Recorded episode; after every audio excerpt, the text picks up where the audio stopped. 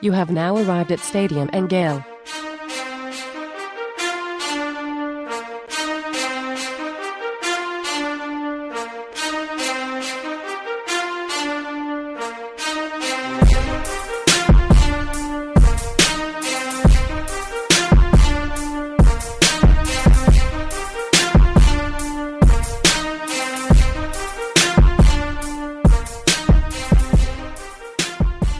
Boys and girls, ladies and gents, welcome to another episode of Stadium Miguel. It's your favorite Uncle Silk, the All American.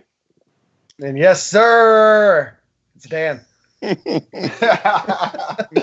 Parlay. Hey, Parlay. And nah, no, he killed me when he go, hey, boo boo. Chicken, you want the chicken nuggets? hey, if y'all don't know who we talking about, shout out to the homie Desi uh, Banks. Hilarious, dog. Comedian Desi Banks. Y'all follow him, dog. Yeah, do, do the fool, man. What's up? Nice intro, Dan. Man, what's going on? Hey, bro, I'm living the dream. Another another good week. So, I got to hang out our boy Shan Snell on uh, on Saturday. We got to speak at the Yeah. Dallas County Gator Club. Yeah, Uh, that. Dude, hung out, hung out heavy. He's a good dude. Uh, got to catch up with him, learn a little bit more about his life and everything that he's been doing uh, since the NFL. Got to tell some stories of uh, some guys that he played uh, ball with. But it was good to hang out with him for, gosh, we hung out six, seven hours on uh, on Saturday. That's dope. And it was, you said it was Pinellas County? Yeah, yeah, Pinellas County Gator Club. So shout out to them. They reached out to uh, to Shannon and I, gosh, probably six weeks, seven weeks ago, and said, hey, we want you to speak. And uh, went out there. It's probably 50, 60, uh, 50, 60 folks out there. They gave out to some scholarships to some folks that are going to enroll at UF here soon. And then got to speak to them. They had all sorts of questions about all the stuff that you would think. Matt Baker, Kadarius Toney, Feleipe Franks, uh, Brenton Cox. So it was a good time out there. It out in Gate or uh, a place called Gators up in uh, Treasure Island. So shout out to them and uh, really appreciate the, uh, the the time to speak with you guys. What you do this weekend, Black? It's like all of us had some shit going on. What you did, Black? Yeah, man, I, I rode down. Uh, I had to pick up my daughter uh, in St. Pete, so I was in St. Pete for a minute. Um, shot over to Lakeland. Um, you know, hung out with my little brother. Uh, my To parents. crib, huh? Yeah, my parents was uh, up in Georgia, but they came back back to the house uh, right before I, I drove back to uh, Gainesville. So man, we just hung out and uh, enjoyed each other company, man. And it's always good to, to get with the family. I'm, I'm very family oriented, so you know, we just hung out. Already. Yeah, same thing, man. I kicked it with some um was a friend of mine, but he's like a brother to me, man. We've been friends since sixth grade. My boy Shamarcus. We we kicked it down for his uh old lady's B day. Went down to Miami. He had a limo. He had the, the, the dinner at Shooters. Uh, went to nightclubs. Everything's pretty much free, bro. He took care of everything. We just showed up and had a good ass time. So shout out to to my dog Shamarcus and his old lady and their birthday and whatnot. But that's all I did. Just kicked it. And after that, it was back to school shenanigans, dog. So Yeah, bro. You, you got through that okay? Your first your first day back? first day back this morning was a little rough, man. Mm. Um, getting out getting out the house at least, you know what I'm saying? Then, but once the traffic wasn't bad, I got a good jump on on, on traffic, so traffic wasn't bad. Kids ain't really dealing with me in the pictures and whatnot, but other than that, everything was smooth. Oh yeah, my mom my mom definitely uh, called me and the wife and, and stressing pictures. Uh, she she Mhm. called us individually actually. Uh, to, to ask about these pictures, so I know it kind of it was kind of a big deal when she called her and me um, to ask us separately where the pictures were. So, um, mom, my bad. I'm gonna uh, have a second picture. Not a second day Hey, just just take them tomorrow and just pretend. You know what I'm oh, saying? Oh, I forgot. Yeah, I'm, I'm, I'm gonna tell her how to get them bitches developed.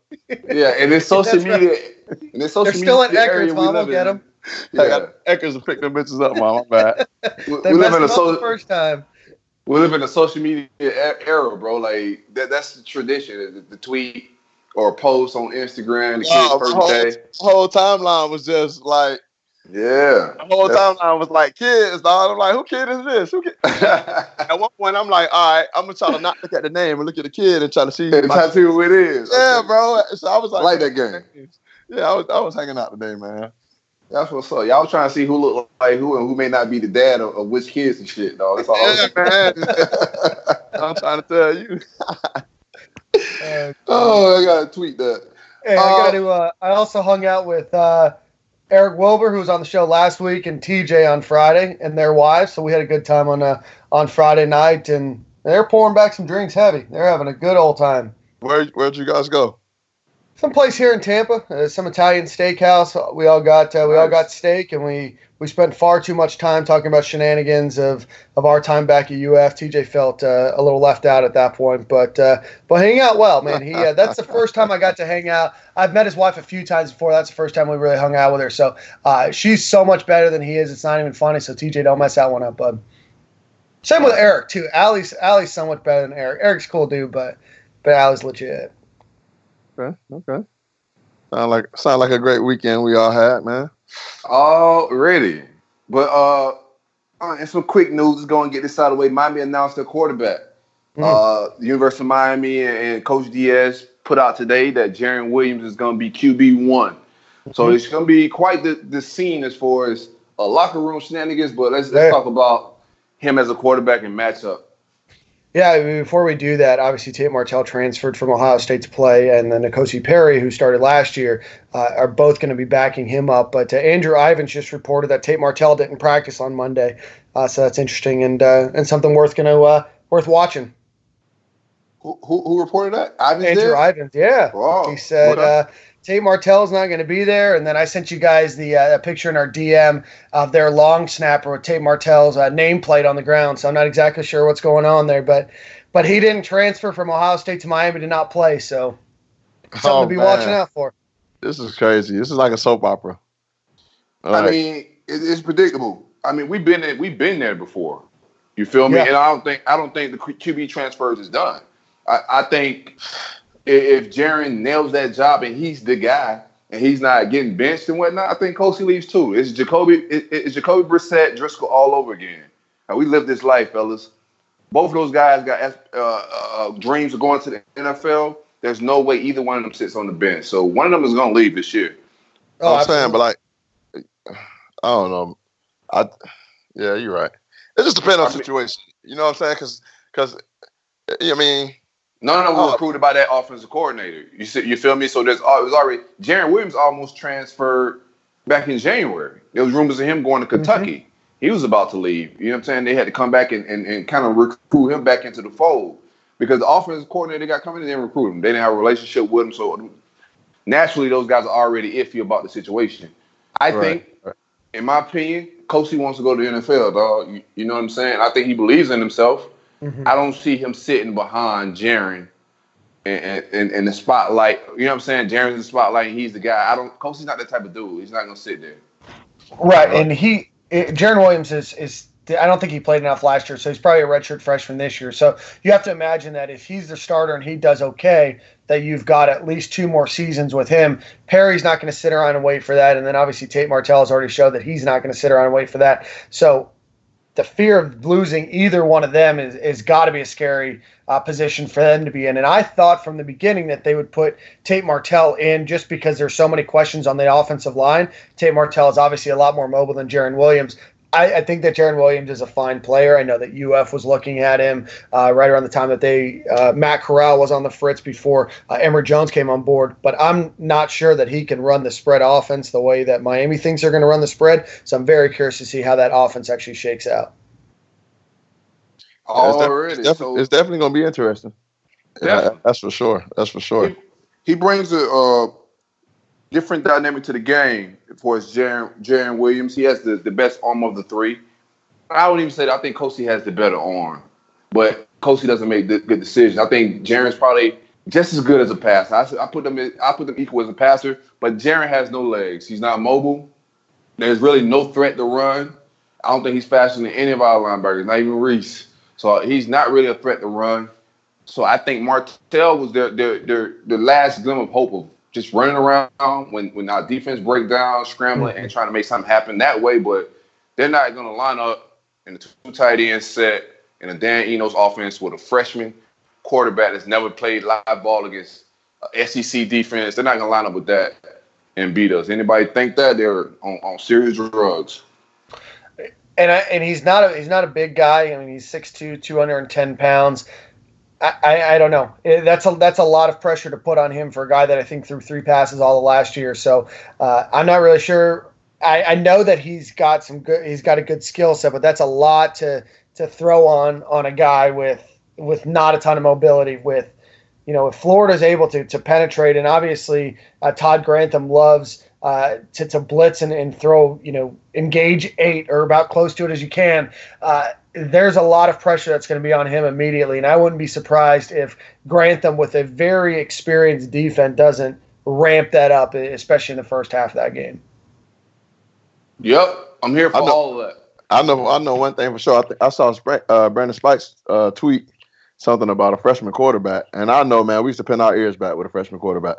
You know, you think about a freshman quarterback coming in the game, all the things that he has to think about and do and, and go through before the, the the play even starts. And we've seen that know, too. Yeah, Franks. Yeah, so so you know it, it's it's a lot that goes into it, and then plus you got an offensive line, so you know not not shit talking those guys, nothing like that. It's just gonna be tough. It's, it's a tough situation to, to try to overcome.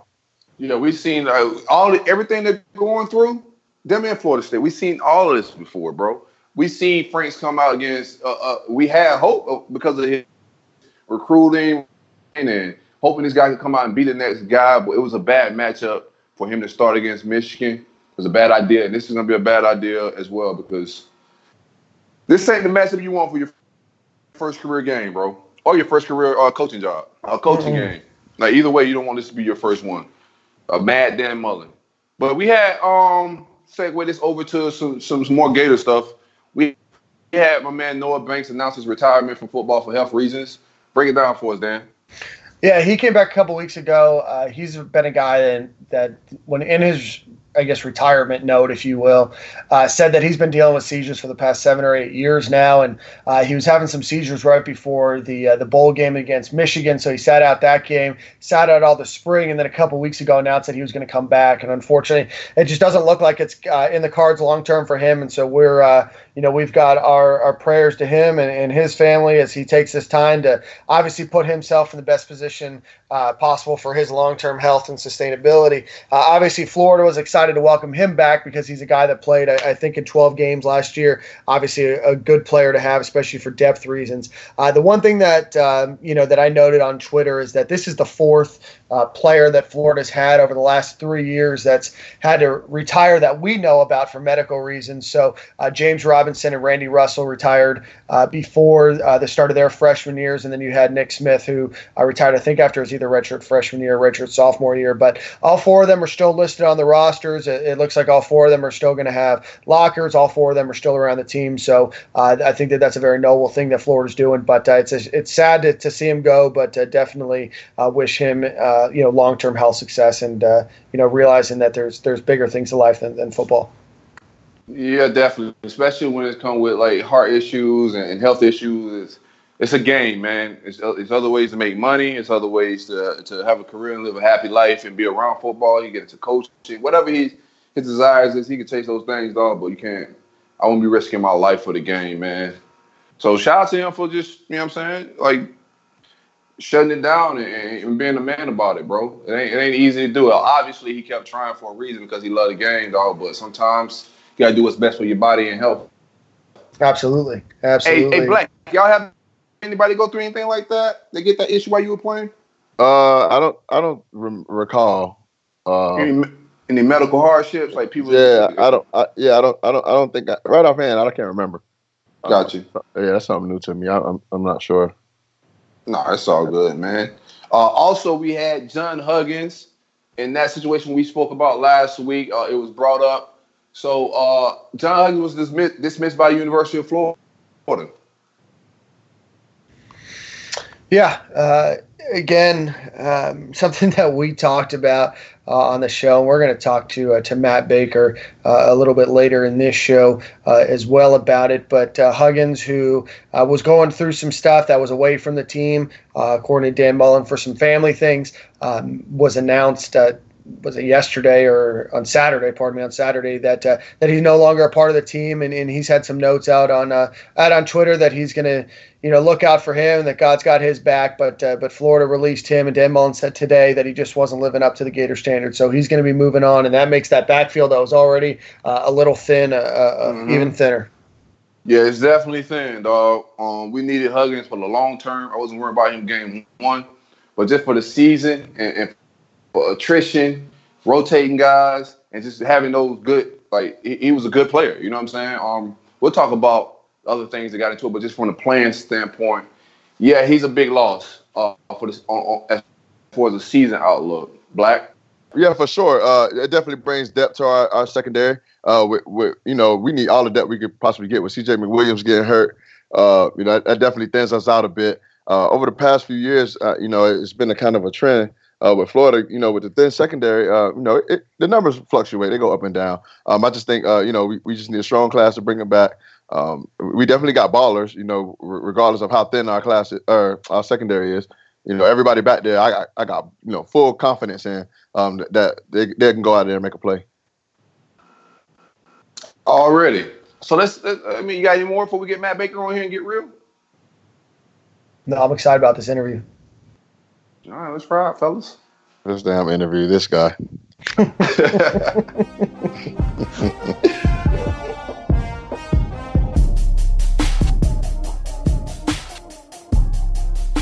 you have now arrived at Stadium and Gale.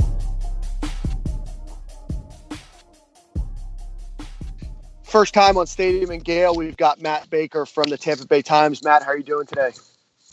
I'm good. Thanks for having me on. Absolutely. Thanks for joining us, man. Well, obviously, your name has kind of been the talk of the town amongst uh, Gator Nation for probably the better part of the last week. So, um, I guess, Matt, talk to us a little bit about uh, last week's press conference and, and kind of what prompted your uh, your question that got uh, Gator Nation all riled up. Yeah, so I didn't expect uh, to go quite as, as big as it did, certainly in, in some circles, but I mean, Huggins. Um, status on the team has been kind of one of the bigger questions I think surrounding the Gators, um, to, to some degree, at least uh, among those of us who cover the beat. Um, just because no one knew quite what was going on. I mean, I I started hearing something around SEC media days, which is why I asked Dan about it uh, when we got him. He said you know, status is the same as everybody else. He's getting ready for the season and taking classes. And then uh, kind of the uncertainty continued when he wasn't at the first start of camp, and then still wasn't there. And so we've been asking them about it periodically. Um, the, the difference last week is we had something, a little bit of new information that was old information in, a, in a way, um, because as me and other people were asking questions, we kind of did what reporters do, which is ask to see if there's any police reports, and lo and behold, there was something from October where he was accused of uh, putting his arms around the neck of a female 18-year-old there, and that was new information. So I had to ask Dan about it to see if there was any correlation between the two his his current absence or current absence at the time um, and, and, that incident from the past um, because there are certainly scenarios where it could have been. You know we know from the police report that the woman declined to press charges but maybe and since october she's changed her mind and that could have reopened the case or something like that. So i, I asked about that and then the other thing that i think kind of set some people off was me tying that piece of information with the four other incidents of, uh, or four other individuals involved with the UF program, three other players, and, and then the one support staffer who had had allegations of domestic violence or um, violence against women or threatening violence against women in a what, 10 month span or something like that. But to me, I think that was a, a totally a fair, valid question to see what was going on and what he was doing about it. Yeah, and so do you think, and I guess your your line of questioning then kind of opened up Pandora's box of a lot of people, um, you know, kind of casting aspersions at you, and then just ultimately leading to a, a, discussion about. Do you think that this is kind of a cultural problem that Florida's going through? Do you feel like these are some some isolated incidents? Do you think that that Florida has a, a lack of kind of legal oversight over over some of these in, uh, instances? That's a really good question, and I don't have really good concrete answers for you right now. Um, here's what I do know is I've been covering this game and this sport long enough to know that five individuals accused of six collective cases of violence against women or threatening violence against violence against women mm-hmm. in a 10, 11 month span is a lot. That's a lot. I mean, sure. There, every case is different. Every individual is different. They should all be treated individually on their own. But if I, you know, I, that's just a lot. And if I sure. were the head coach and I was seeing that, I would be asking some serious questions. Mm-hmm. What am I doing explicitly, implicitly, whatever, that is creating this? And uh, what do I need to be doing more of? And the answer could be more education. Sure. Maybe after the first or second time something like this comes up, I need to make it clear to my kids this is what you do, this is what you don't do. Maybe I need to bring in guests like a Brenda Tracy or someone from the police department or a victim's advocate from the hospital or whatever Mhm. it is to come in and say, here's here's why this is such a really really bad thing. Do you know if they did? I'm quick, not. quick, question. Quick question. Do you know if they didn't do those things? Do you, did you do any research to find out if they did any, any of those things when That's- when, when That's why I asked Dan, what are you doing about it? Well, if you Sure. follow the, the Gator social media on their on their social media page, the football page, that alone, I've seen guys, people come on and speak to the team about violence against women and things of that nature. So those things are out there. But go ahead, go ahead and finish up. Well, yeah, that's exactly why I asked him to give him the opportunity to say this is what this is specifically what we've done. Yeah. And I would ask whether he needs to do more or whether he thinks he needs to do more. I'm not So- saying he does or doesn't, but if it were me, I would ha- I would be asking that. And then to, Yeah. to, to, to finish up, the one other thing that I would be asking if I were in his shoes, four of the five individuals that were accused of these things were people that he brought on, either that he recruited or in the case of the support staff that he hired. So is there something he's doing or not doing in a vetting process that could have weeded some of these things out? That's another Yeah. question that I would be asking myself because you know what's the old thing in college football? You recruit your own problems, right? Mhm. So, I, I again, I don't know what all he knew, what all he didn't know beforehand, but that's a question I would be asking: is Are there warning signs that I missed that I could have prevented some of this, or is this just a case of a series of isolated incidents that I couldn't have predicted? Yeah, and that you mentioned that you weren't sure what Dan Mullen ha- hasn't done, but the one thing that we do know is that all five, well, all four players, and then the one coach that were, you know, accused are no longer with the program, uh, and none of them have actually. And I know that Justin Watkins might have a, a pending legal matter, but none of them had had charges filed through them through the the legal system. Do you feel like that's enough? Not enough? Um, that's like I said, that's the the one thing that we do know that that Dan Mullen has done with all five of those involved. So uh, it kind of depends on what your definition of charges is here, because uh, Brian Edwards was arrested, Otis Silverton was arrested, Justin Watkins was arrested, Sure. And then and then the other two in both case, or you know, the, those two individuals, we know that both or all three women involved declined to pursue criminal charges. Sure. So to me, does that mean they were arrested or charged? No, it would- certainly does not. Yeah. But that we we have to kind of view that in mind too. And, and the other aspect of this is we don't know what happened behind the scenes at the university level, um, because the University of Florida and all other institutions are required by law to investigate instances like this under Title IX.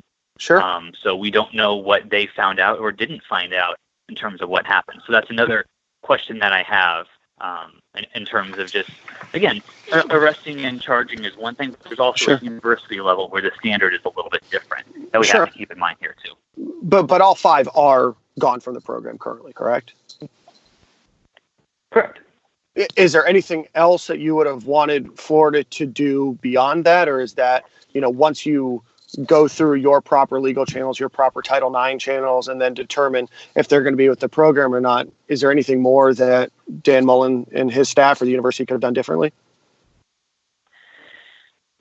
A- a- after these incidents happened, Yeah. Probably. I mean, we could we could perhaps. I mean, I, it, my opinion doesn't really matter here. I, Yeah. I'm not. You know, Dan Dan doesn't answer It me. absolutely does I'm matter. You wrote articles about it. About, your Yeah. article was very. Hold on, hold on, hold on. Your your article was very opinionated, so I think your opinion does matter. No, Um, no, my my, uh, my yeah. article it wasn't opinionated at all. I don't I don't think I was stating that this was the fifth instance of you know fifth uh, individual involved. I don't think that it was particularly well, opinionated. well, calling it a cultural problem is a, is definitely an opinion.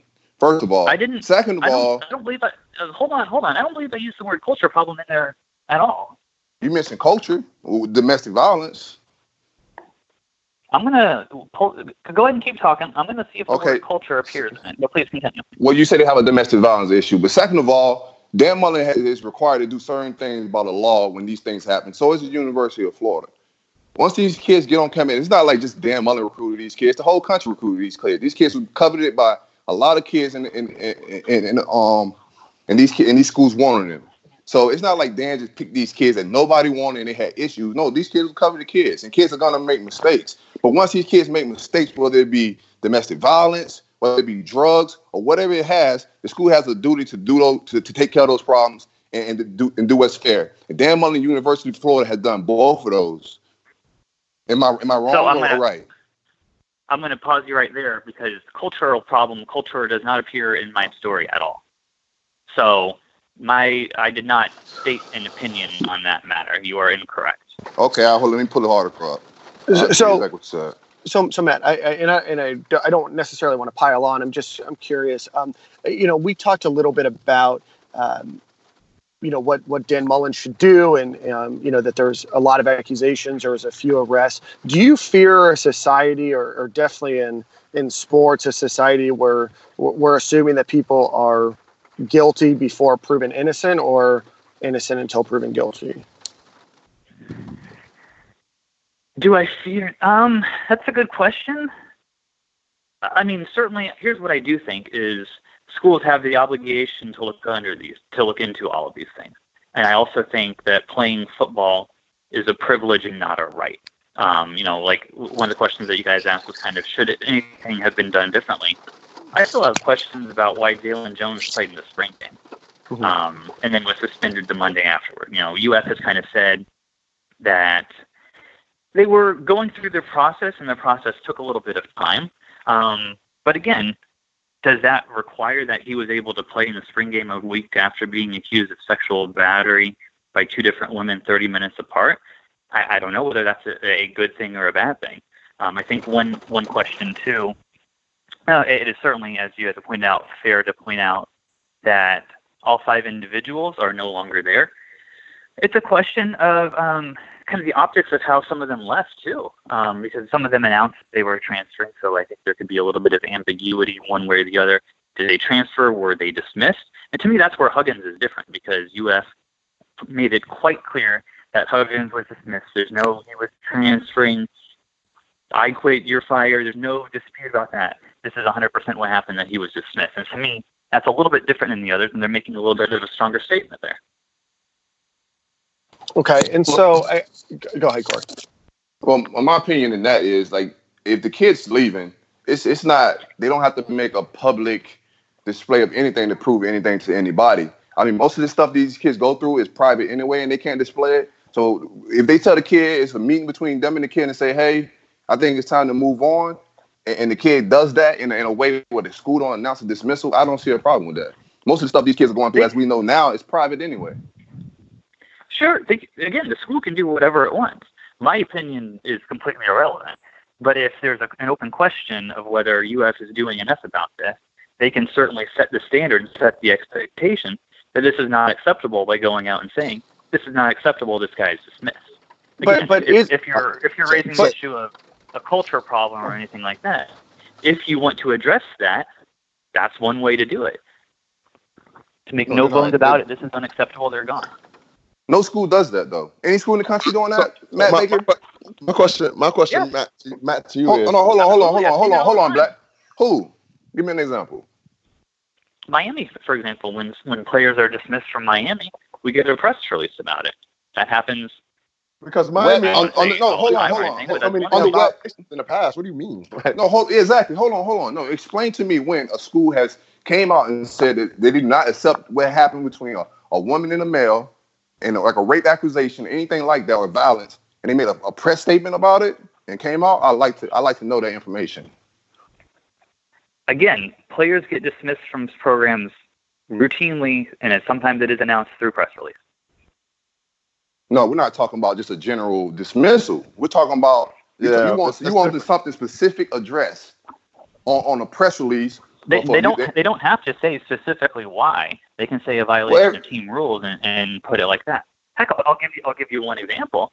Uh, when DeAndre Porter was dismissed from the Gators, UF announced that, and that was after he was arrested uh, for I can't remember all the details, but there was a, a, a gun and uh, I believe it says we'll just say there was a, a gun involved in a woman. So there's one Sure. example. Yeah, which is cool. Kids do it. They do schools do it. dismissals, but that's not that's not average and normal protocol for schools to make an announcement about kids being dismissed. Sometimes kids they just kids just hit the transfer portal and that's it. But there's no official release that Florida should have done. I think the best thing for Florida, I think not- did the I'm best not- thing in this I'm situation saying- is get the kid off campus. I'm not That's saying it. they should have done. I'm saying they could have done. And if the question is, you guys were asking what they could have done, and, and if there is something with a, a cultural issue, a bigger issue, then that is one thing that they could do. So I guess Yeah, my nobody question does that, to, though. To, to follow up with that is is when, um, and I know that you say that your opinion doesn't really matter, but I'm curious to know when your opinion is it when charges are filed, when they're criminally convicted, when they are found in violation of Title IX. At what point do you think that Florida should make that announcement or or announce that dismissal? Again, my opinion doesn't matter. Well, I- no, I mean, like I- let's I just assume that it does. Because, well, I mean, the Tampa Bay Times. I read your stuff every, you know, every week. Your opinion does matter, and that's why you write for the Tampa Bay Times. You know, let's just put yourself, you know, in a situation where where we say, hey, Matt, this is kind of your decision to make. You know, Florida has dismissed, you know, all five people that were associated with, you know, sexual misconduct under Dan Mullen.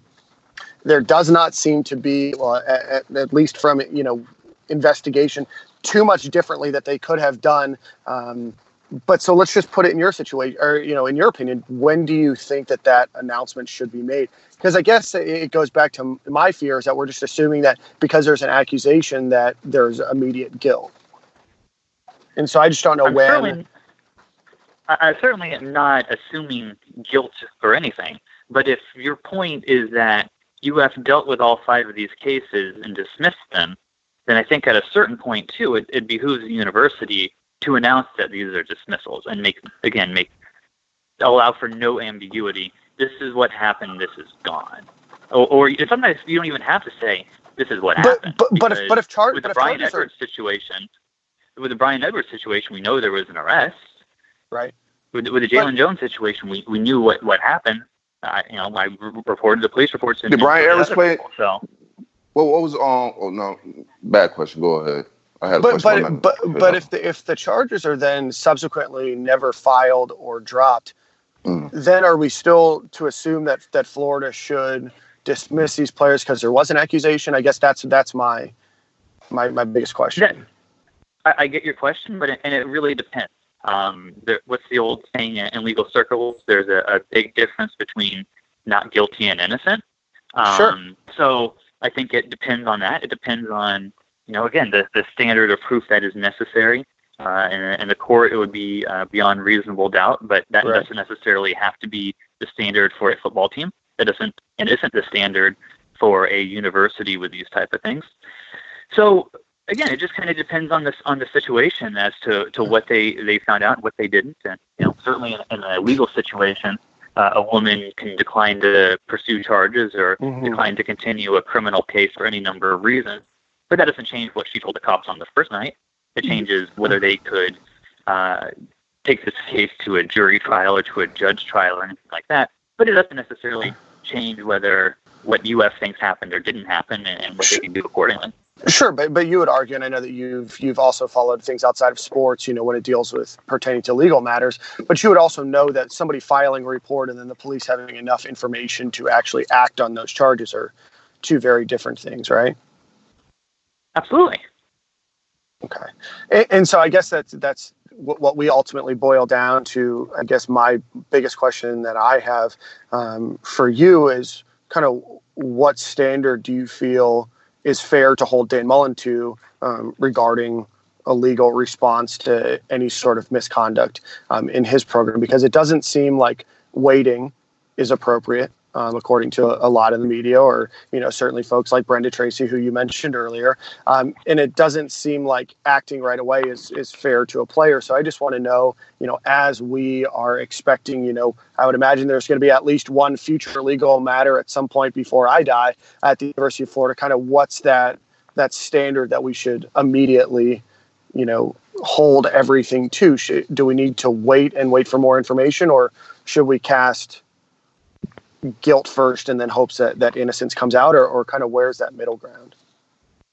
I think the middle ground to a large degree is it depends. I mean, I, I think in some ways, if there's a report that is filed and is clearly faulty and clearly flawed, then you don't necessarily have to do anything. Um, certainly, one option is to suspend someone as soon as it as it happens, or as soon as you find enough to know that this seems. But it does it does seem it's like certainly Florida did that though, right? I mean, outside of Jalen Jones, and you could argue that Florida's still investigating, and it was just spring game. I mean, frankly, you know, doesn't matter too much in the grand scheme of things. But you can assume that Florida has suspended players almost immediately. They're now, after yeah, they, they charges announced five games filed, for right? Yeah, five games was for the Huggins. Sure, you can absolutely argue that. Yeah. But you asked me what I would do, and I answer. I mean, Yeah. I want to make this clear. I'm not.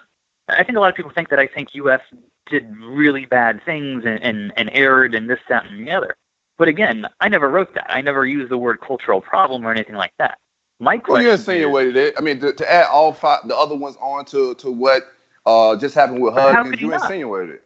Okay, but you But just act you like it, you just act like I said it was crazy for me to say there was a cul- you said it was a culture problem. The way you worded it, you definitely did. You added all those together and insinuated there was a culture problem. No, I don't think I did. I think it's important to view one You just said, how's it not? in the group. I think it's important to view one instance in the context of the whole and say, okay, what's the issue here, or is there an issue here? And especially, we can get into the journalistic stuff, or, or probably can't because of time, but that's kind of what I wanted to do. And again, if there's five instances or five individuals with six instances in 10 or 11 months, I think it is a good, it's important to look and say, what did they do? What did they do right? What did they not do right? What could they do differently? And for the people there at the university to start discussing that or to continue discussing that. So, but then all of that would be a cultural problem, right? I mean, because if you want the university to discuss, or if you want the coaching staff to discuss, hey, we have all of these instances, then you would say, hey, then maybe we need to look back at ourselves, which would then be maybe looking at our culture, right?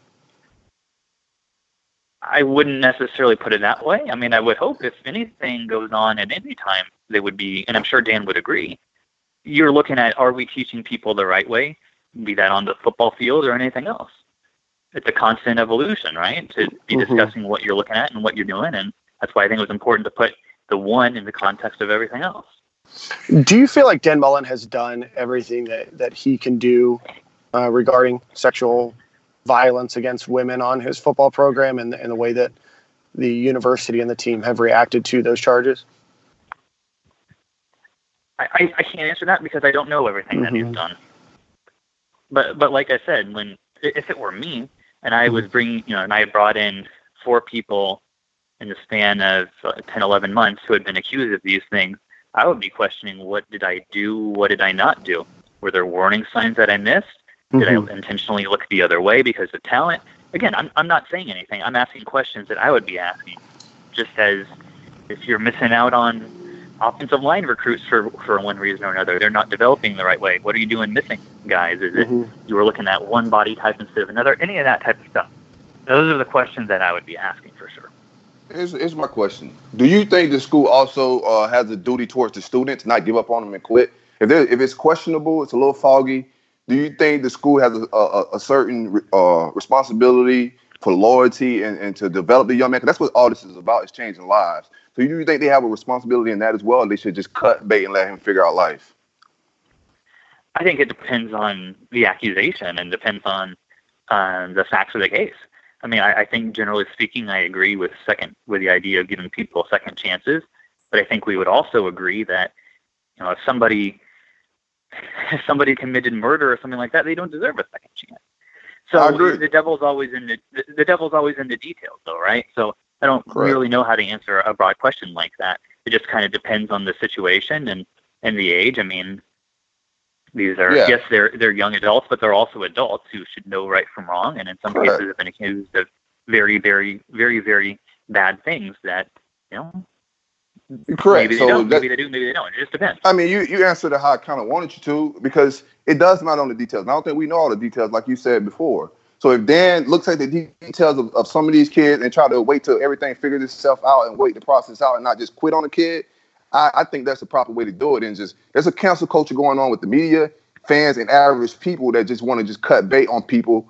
Like 18 and 19 year old kids got to figure it out. If it's a murder or if it was an obvious charge, like like my man Porter or Brian Edwards that they got arrested and it was kind of look look, look kind of funny on paper, then cool. But some of this stuff you can't just cut base with. Because I've been 18, 19 years old before, and so have you. We know from the the, the uh the difference between right and wrong, but we make mistakes.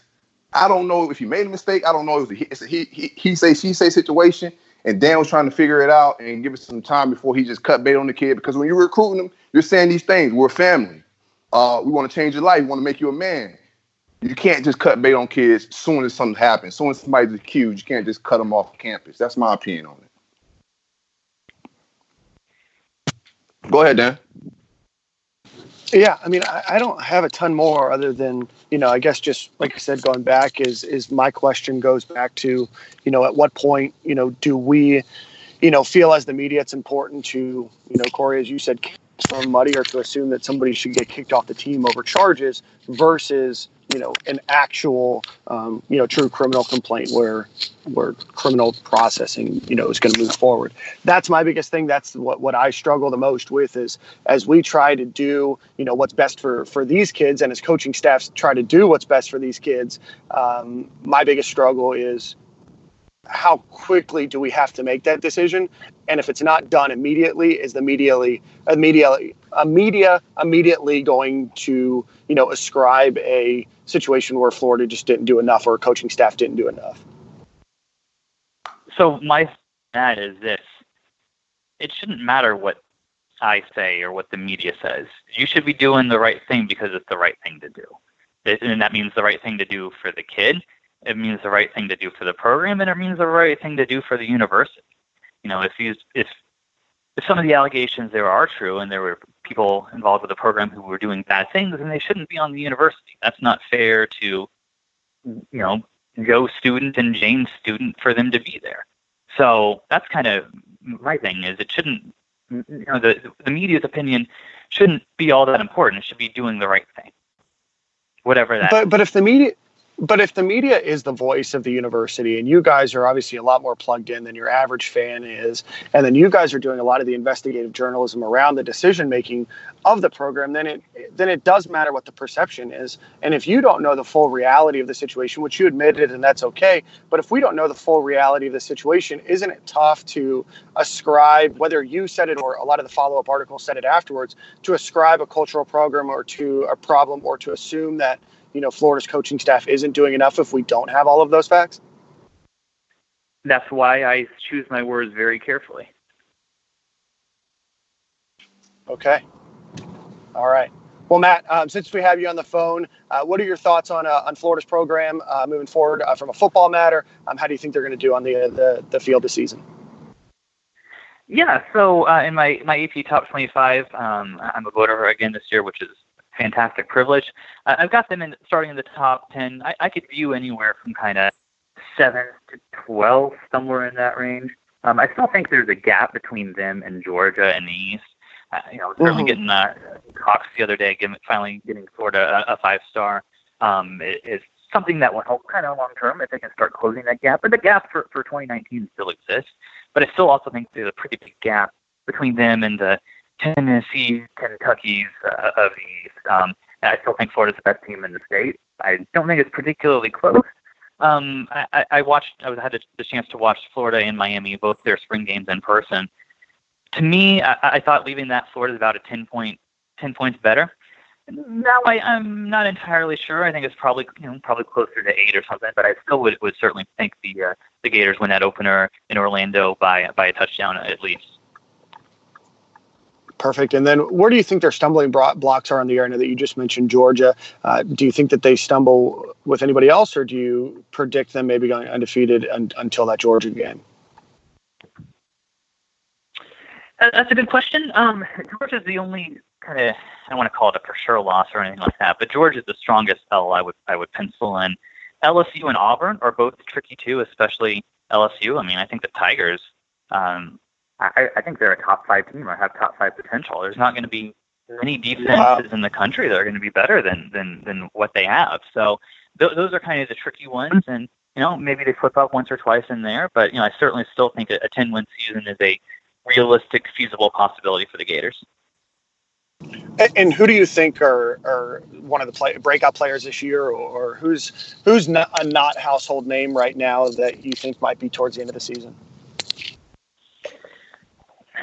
That's a good question. I'm kind of going through uh, off the top of my head. I'm really interested to see what John Greenard does, the the defensive line kind of outside linebacker buck um, transfer from Louisville, because a couple of years ago he was one of the better players on a, a pretty darn good Louisville defense and and did very well there in the ACC. Obviously got hurt uh, in the opener last year against Bama with a wrist thing. Now transferring to the Gators.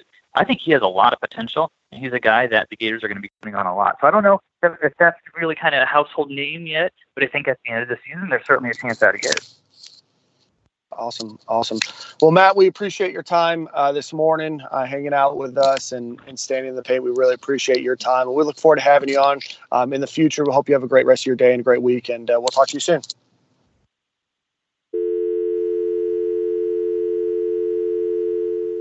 Yo. No, no, no farewell, no goodbyes, no goodbyes. Uh, hey, I was waiting on. I had one more, bro. I had a good exit with dog. He got Oh, him out man. of here. yeah, Hey he- man, um, obviously, bro, you know what I'm saying? I'm passionate about all this shit, bro. You know what I'm saying? Um, probably a little too much, but I'm passionate as fuck about Gator football and whatnot, dog. And I just, and I'm also, I'm a black man, bro, and I was also a young black man. I made mistakes at that time, but I don't. I think we can't just get into this thing of just canceling kids and and, and everybody got this opinion about everything that went down with no information. I think some of this shit needs to play out before we just jump on on either the coach's head, the player's head, but people need something to write about. Yeah, no, I, I agree. And like I said, you know, my, my line of questioning was was pretty straightforward. And the biggest thing that I have, you know, as a problem with, and it's not only him and it's not just him, um, but we just describe the the notion that because there's a charge that there's immediate guilt. And if there's not guilt then there's a cover up or you know somebody was doing something to protect these kids. And i just don't think that that's the case. I think that there's a a really big you know window where there's a, a big investigation. And just because there's a report filed doesn't mean that there's guilt and ascribing that guilt immediately to me is just that's a really tough standard. And just because they're on the football team and held to a higher standard doesn't mean that we have to hold them to an impossible standard. And if and if those charges aren't you know set forth or the university does an investigation and says hey you know there's not enough here for us to move forward or if they do their own investigation to say hey this is you know not something that we're comfortable with it seems to me like florida has done everything that they can do and i know that he kept saying his opinion doesn't matter but i feel like it does because he said that he didn't feel like florida was doing enough and and i just i i, I don't buy that Yeah, I mean, you can't give your opinion then say my opinion don't matter. You, I, I think that's cowardly. You know what I'm saying? Like if somebody's pressing you for an answer about something that's opinionated and clearly you have an opinion about it, I think you should give your opinion. I can't, I don't think you should write this type of stuff and then when somebody asks you about it and say my opinion doesn't matter, it absolutely does. That's what journalism is all about. You know what I'm saying? Your opinion, your investigations, and what and what you came to a conclusion with is what you're writing. So you can't just say at the end of the day, I, I- my opinion doesn't matter. I think it's a little cowardly. Yeah. Ahmad, from a player perspective, uh, being around the team, watching guys get suspended, guys get dismissed, what is it like? Have you seen guys that that start off as, as screw ups later on fix their career? What like give us some outlook or some perspective on that, bro. Yeah, for sure. It, it- happens at every school. Um, you know, it's, it's a bunch of you know guys 18 through 22. Um, you know, first time away from their parents. They're they're put so much um, you know pressure on these guys, and they're put into a, a, a you know a pressure chamber basically um, for the sense of you know these these kids are away from their parents. Like I say, for the first time possibly you know ever, um, and they're and they're, and they're forced to make grown up decisions to where a we're not teaching these kids about about what decisions to make and how to even be a grown up before we even stick them out there and somewhat be in the real world.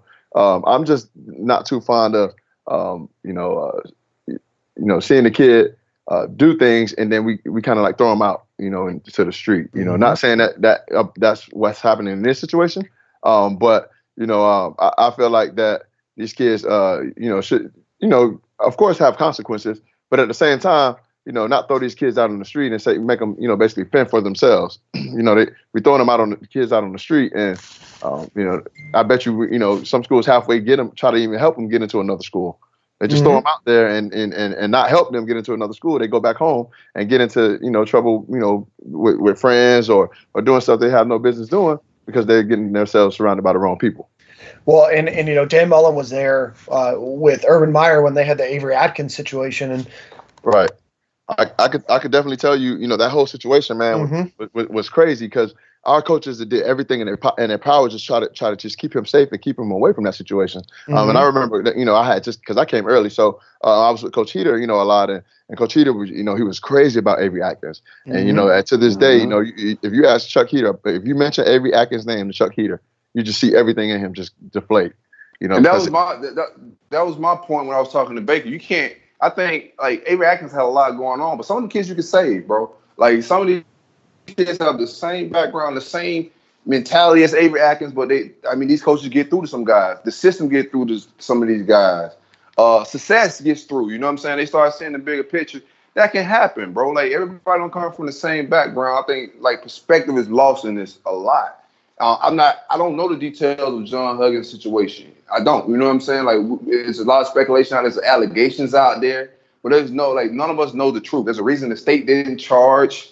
There's a reason. You know what I'm saying? He didn't go to jail. So I'm not gonna jump to any conclusions. But my opinion on it is we can't be a council society where every time or as soon as a young kid, what we teaching these kids? As soon as they make a mistake, they're done. They gotta leave. I just think like there's gotta be a middle ground. You gotta hold Yeah. them accountable, but you also Hold- gotta hold 'em- build them. In, yeah, yeah, hold them ahead, accountable.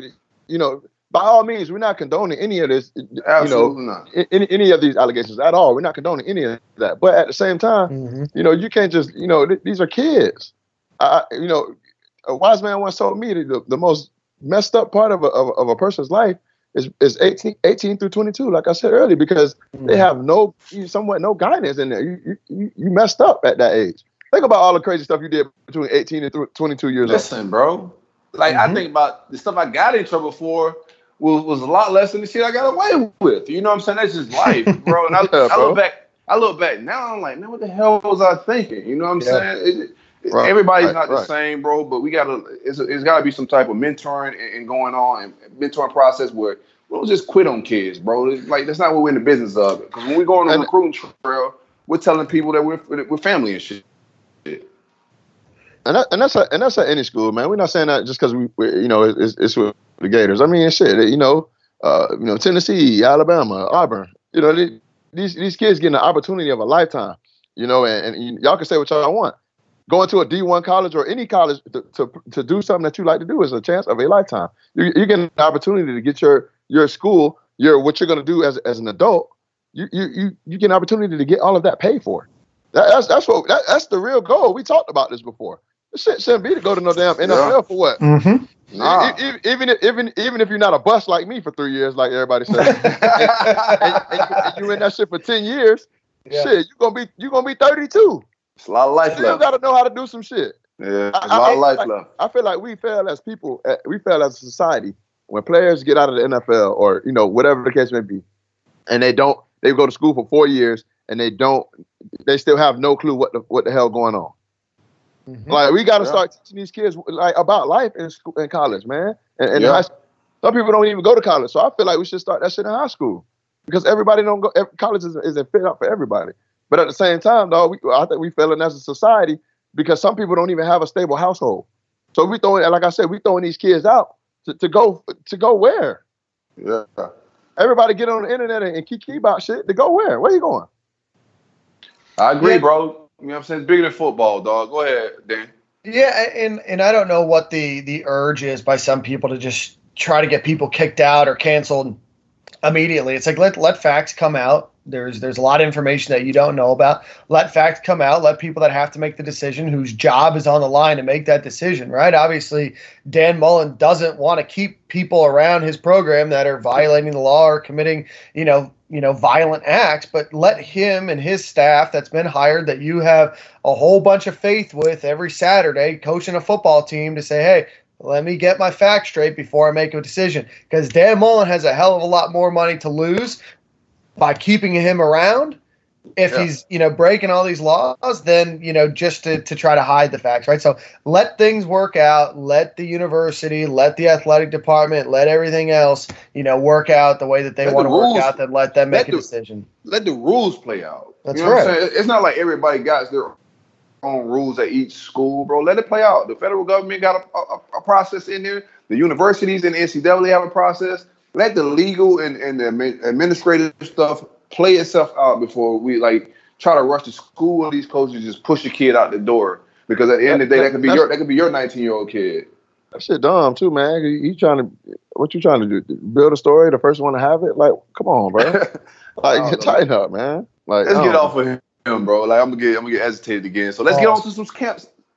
Yeah. Pause, pause, pause, pause. God, Yeah. oh man. Ah, you guys are immature, bro. Let's get to some scrimmage stuff. so what? We're still kids, bro. so we had scrimmage in camp uh, during camp yesterday. Mhm. And uh, a lot of message boards are talking about what's going on. I heard from some people that was at practice, some unnamed sources and whatnot. What you hearing, Dan? Who you heard that was making some splashes? Uh, there's a couple people, uh, Feleipe Franks, which I know a lot of people want to hear. Uh, he had a really good uh, game yesterday or scrimmage yesterday. Uh, I know that a lot of people were a little concerned after the first one that they heard that uh, that Kyle Trask might have outplayed him. Um, I heard yesterday that he had, I think, four touchdowns. So uh, so good job to him. I know that he had a, a long touchdown to Tyrie Cleveland. It's always good to, to hear Tyrie Cleveland's name being thrown around. Uh, I know that Lamical Perine uh, didn't play a ton. Uh, but uh, you know he's still obviously RB one, and he's going to do really well. I know that Trey Dean and C.J. Henderson both had uh, good games as well. Uh, I know Brenton Cox. Uh, a lot of people are wondering about him. Uh, he practiced yesterday, and then uh, last but not least, there's a few people that uh, that talked about Jacob Copeland uh, and said that he had a really good practice Yeah. scrimmage yesterday. So it'd be good to see uh, what, how that might translate on uh, on Saturdays. What are you guys hearing? Yeah, me and Black was talking about. I called and Black called. when We was talking about the, the the Copeland thing earlier. I heard he's out there hooping, man. From what I was told, uh, most of the attention was on defense. Uh, most of the ones only played one series or two. You know what I'm saying? Then after that, it was on as far as first team defense. They kept the safeties out there. They they did. I think that's a real battle now. As far as you know, what I'm saying, let's get to some camp talk. The safety thing is some shuffling going on. Um, Shawn Davis is having a real good camp. Donovan Stiner is having a good camp. And Jawan Ta- Taylor's, you know, he's solid regardless. It's just an injury thing with him. So if he's healthy, he's available. But they are shifting some guys around to try to, because we got some guys missing as far as Huggins. But Shawn Davis is, is pushing for a start at safety. Uh, Stiner could move to strong safety. He's getting some work there now. Uh, Trey Dean is playing some free safety, from what I was told. Um, he's getting a lot of looks at free safety, cross training. Uh, in case another guy goes down, you get your best five on the field. So Trey Dean is a possible guy that may drop back. And Bernie is also one of the backups at Star. So Bernie is back getting some work at Star as well. He was working there at camp, and now he's back there again, still, you know what I'm saying, getting some reps there. So that's a guy we can slide to Star, bring James Houston on or Ventrell Miller at linebacker, and we still good to go. We still got uh, a solid 11 on field. You know, what I'm saying? no real big holes, no real young guys. But if it goes, anybody else goes down in that second group, then of course you, you start seeing the young freshmen. You see, you hear anything, Black? You hearing on your side? Uh, you know, I'm just picking back a little bit off what you said, man. It's just these guys going out and busting their ass, and this is this is type of type of type of uh, uh, things that we like to hear right right before the season start. Uh, that- you know, you say you got Bernie out there, man. The, the few practices I've been to, nobody can beat this man. You know, they, they've been trying him deep and all, can't beat him, can't beat him. So, um, you know, I'm just excited to, to see what these guys got going on, and uh, you know, I'm, I'm ready to see our offense and, and what we how we gonna work. You know, I know Already. I know the defense gonna fly around. I'm ready to see this offensive line ready to shut Miami ass up. I want them to go out there. I know Coach Evans gonna have them ready, ready to hit, punch the boys in the mouth. Hmm Yeah, I heard the uh, the three most consistent receivers right now are, uh, to no surprise, Hammond, Swain, and Jefferson right now. So uh, again, those three guys, the uh, the ball probably uh, pretty often, but uh, it seems like there's a lot of playmakers on offense. I'm not sure what you guys are hearing about Toney uh, or Copeland or, or you know everybody's I heard- favorite Jacksonville boy. All I can Rick say Wells. is because I only say what I'm told. You know what I'm saying? I heard Mhm. Toney's having a really good camp. I was told he doesn't look any better than uh, Jacob Jacob Copeland. I heard Jacob Copeland looks really good in camp, bro. Like, Yeah. He's pressing. If if Toney was to go down, we wouldn't miss a beat. And he's The a better thi- receiver. I was I was told. Yeah, the only thing that I think that Toney does that, that Copeland might not be able to is obviously he was a quarterback in uh, in high school, so that ability Yeah. to throw the ball. I know that they used him out of that position last year, so there's so many weapons on that offense that you know it's awesome to see Copeland uh, coming around and you know coming off injury to to really you know have an outstanding year on a on a team that has a lot of really good athletes. So the fact that a guy like him that's still coming off you know that injury and didn't play a ton last year is having such a good offseason is, is really really promising for him. I'm telling you, uh, the, the more you could do, the harder it is for that defense to game plan. So, when the more weapons we put on that field, man, it's going hard, it's going to be hard to, to game plan that shit. And what what can probably work in our favor? They don't know how to game plan Copeland. They going off of he say she say because you know he don't got that much film out there. So man, that's that's going to work in our favor. I know we game. I mean, these guys. Go ahead. Go ahead. Go ahead. No, I'm just saying. I know we're gonna run around, man. We we, yeah. we got too much speed right now. I feel like. I mean, they I know they got we, speed in Miami. Yeah. You know, I I feel like we're gonna we Mullen gonna coach some shit up and, and have us have us ready, man. I, I there ain't no doubt in my mind. I think we're gonna run straight at them. I, I, think we got more speed than they do, but I think we're gonna run like team speed. But I think we're gonna run straight at them. Their defensive tackle is weak.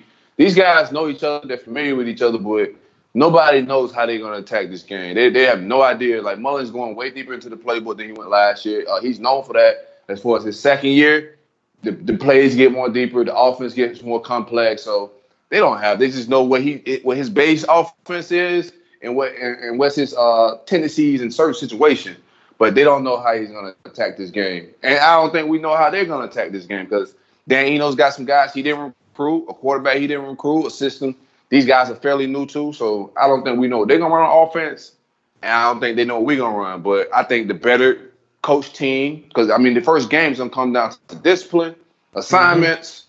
And just being you know a good football team and, and, buying into the program type stuff. So that's what it's gonna come down to. And I think we're that program.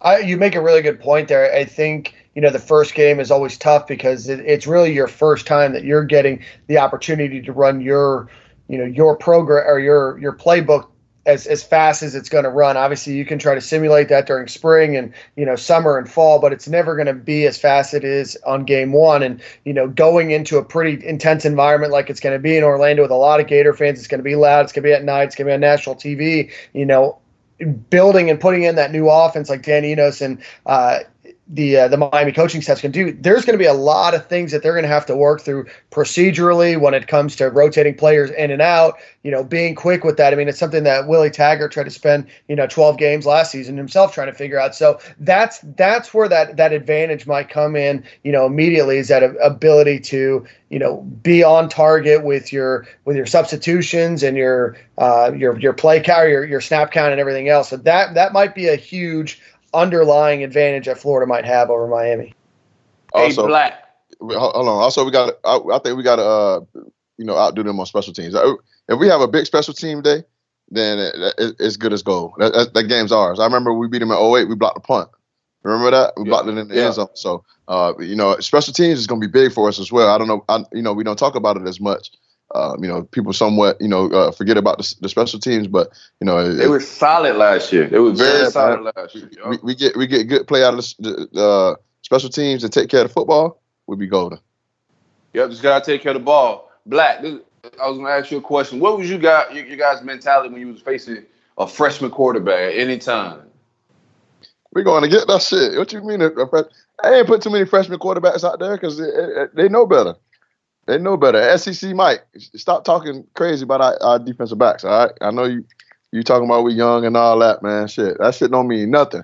Hey, listen, let me tell you something about young. SEC Mike. If you stop, stop, stop trying us back. Hey, hey, let me. Let me I, I, was trying to be professional, black, but let me get loose a little bit. Listen, a freshman DB playing at University of Florida ain't nothing new, bro. You know what I'm saying? Crazy, man. Joe Haden done came through them doors. I'm uh, Marcus you. Roberson done came through them doors. Vernon Hargreaves done came through them doors, bro. Like you name it, these boys done line up year one. Came through Norris Jenkins done came through them doors, bro. Line up day one and get it. So all that freshman talk, bro. We recruit the best defensive backs in the country, dog. And and my man number five is from the crib. He's from the five six one, bro. Like he locking things down. All he need to know is cover him and shit getting blanketed. You hear me? That's it. Well, you know, all right, man, I'm professional again. All right, so, let's get back professional. Let's get back professional. Cool. You know, so but uh, with, with a freshman quarterback, like I said, you know, it's a, it's, going to be a lot of things that he has to think about. A lot of things that's going to be going through his mind before the play. So I think you know, yeah. uh, uh, showing him different things and, and, and, you know, sending something else or showing him one thing and doing another thing that'll kind of mm-hmm. you know mess mm-hmm. with, mess with his head a little bit and, and have him rattled, especially with that offensive line. I think if we get close to him a little bit at, at the beginning, put our hands on him, grab him, hit him a little bit. That, that shit gonna have him, you know, disoriented. You know that Let offensive me- line. Yeah, we, we get we get about one or two, three sacks in the, in the first half. Man, he ain't gonna know how to act. I'm telling you.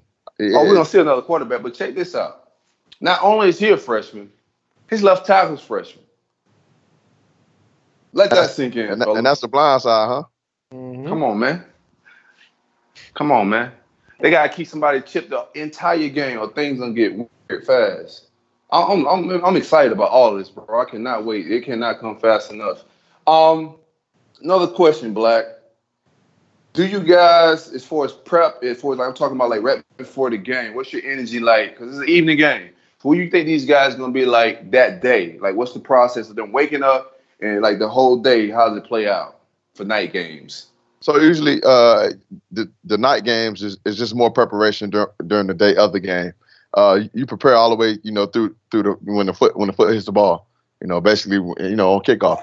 You pre- you preparing Mhm. all the way throughout that. You know, even in the locker room before the game. You know, you looking over notes. You know, last minute things to try to try to get your mind, you know, ready. And it's like a test. You know, that, that's basically what a game is—a test. You practice all week. That that you know that that's going to class, and then you know that's your homework and then the game is the test. You know, so uh, you, you you're preparing all day really. Um, you get your, your breakfast in, you get your lunch in. Uh, you know, like I say, uh, uh, we used to watch uh, you know, game, uh, college game day in the morning times.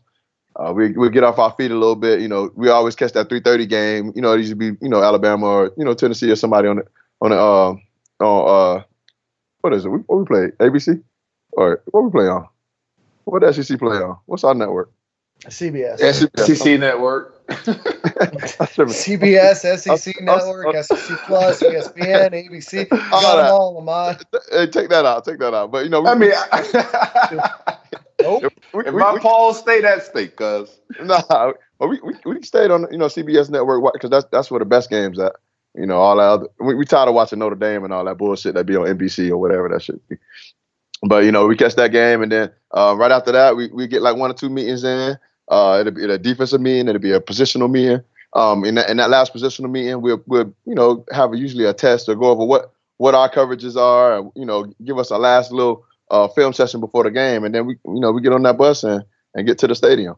I mean, you got a long day of, of, of preparation, so um, you know all day long you're thinking about what plays you're gonna make, and you haven't you know me me personally I used to just have flashbacks of uh, you know old plays I made and, and how I can do it this game, and you know what I can do to to, to change the game. So um, you know these guys gonna have a long day, so you know they better get prepared. Already, man. That's the good camp talk, fellas. Uh, let's let's get some UF staff on here and, and talk about some secondary staff and what UF got going on. We got Lee Begley then. We do. Let's, let's get her on. All right, let's hang out.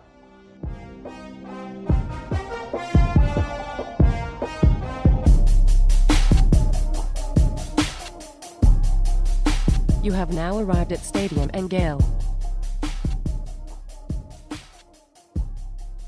Then joining us for the first time on Stadium and Gale is the director of UF Recruiting Operations, Lee Begley. Lee, how are you doing this evening?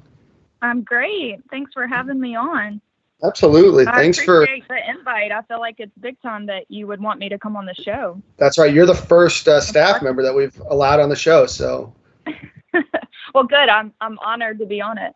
That's right. That's right. So, so Lee, I know that obviously a lot of people follow recruiting out there that listen to this podcast, but a lot of people don't know what goes into recruiting. So, can you tell the folks that are listening what exactly you do on a day-to-day basis? So, really, it just depends on the t- the time of year as to what I'm doing. So right now it's a dead period, so I have a little bit more time. And um, speaking of dead period, um, y'all should feel honored because I'm missing Bachelor in Paradise to talk to y'all tonight. Hey, just just DVR it like I am. I did. I did DVR it. So There you go. But Ba- Bachelor in Paradise. Wow. I'm missing the Whew. watch party at, with my friends to be on the show. Y'all have a party for this? Look, hey, hey, Lee, next time, bring your friends on. It's a party. You're hanging know. out. So they got to be in the I background. know, I like, will. hey, like, hey. I don't know what I don't know what Black talking about. Okay, Uh, so anyway, sorry. No, hold on, Back to- Lee. Lee, on that. Hold on. There was a rumor that, that some people saw uh, Megan Mullen at the, the the season finale of The Bachelorette. Was that her? Can you confirm or deny that? Um, so I'm gonna just go ahead and confirm that was Mama Mullen and me. Man. Uh, Oh, it's There. you too. yeah, Lee was in the picture too. Isn't it the picture Oh, around? man. And Nice. I, I have to say, y'all, I took the red eye after the show back that night and went to work the next day. So I'm not Ooh. slacking. You- Yeah. Look, you on your game. Uh, yeah, it was There you go. but yeah, it was a it was a cool experience. But I can confirm for Gator Nation that we were there. Man. All right. All right. Okay. So, So, uh, anyway, back to back to back to the good stuff. so right now it's a dead period, obviously, so it's a little bit slower time for me, but it'll really pick up September 1st. So September September 1st is when we can start mailing out and communicating with the 2021 class. So you're kind of juggling two classes um, starting September 1st. So we'll come up with a mail out plan and a texting plan so the coaches um, know who they're texting for 2021 because it's kind of crazy because they haven't played in a game yet. You know, you know, they've only played. This will be their junior year, so some of them haven't even played in games. They've just been to camps and stuff. And so we'll we'll constantly be updating the 2021 board and then um, like full on into the 2020 class, and then obviously uh, having kids on campus uh, for game days, like home games, and we can actually have kids come to the Miami game. We can't have contact with them, but we can give them recruiting tickets there. So we have a good group of guys coming to that game as well. Um, and then it just it just goes from there for uh, official visits, and then you go into the spring. You have unofficial visits. So I was looking through our our kind of uh, unofficial visit forms. Last spring we had over a thousand kids on campus. Wow. It's a ton. Isn't that crazy? That's a ton.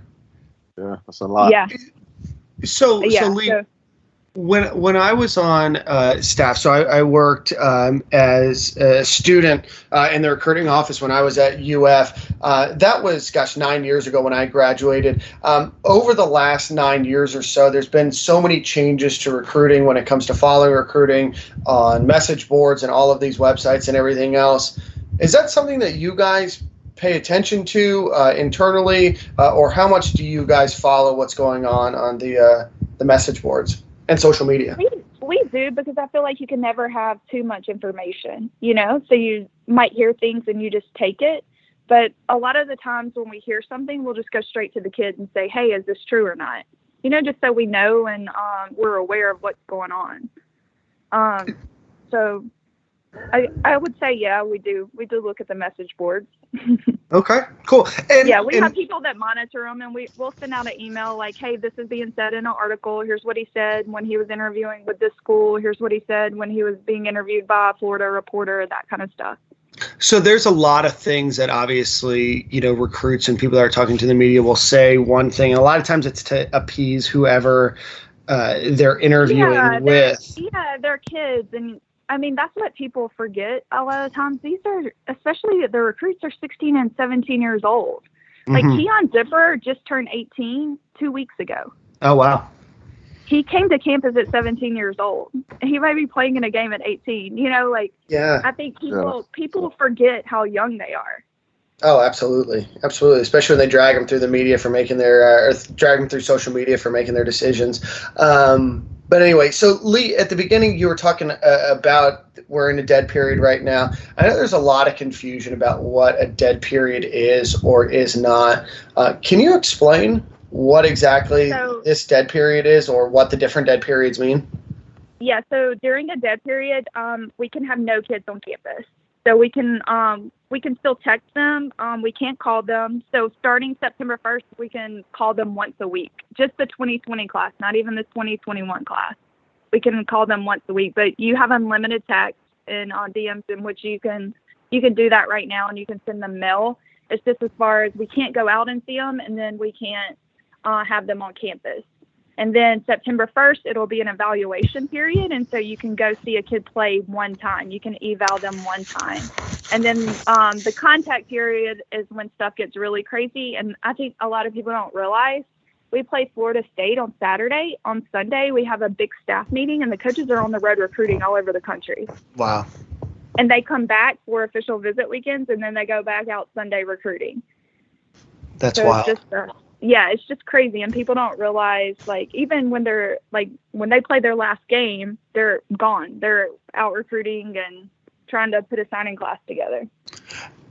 So, speaking of, you know, the FSU game, obviously you have the SEC championship the week after that, and then like three weeks after that is the early signing period. So, how crazy are those couple of weeks? And then, do, does Dan Mullen, or if you can answer this, um, do they do, Okay. do, do do coaches like the early signing period? Do they like the later signing period in February, or what's Um, kind of the thoughts you about know that? what? It was it was definitely interesting this year because we were also preparing for a bowl game.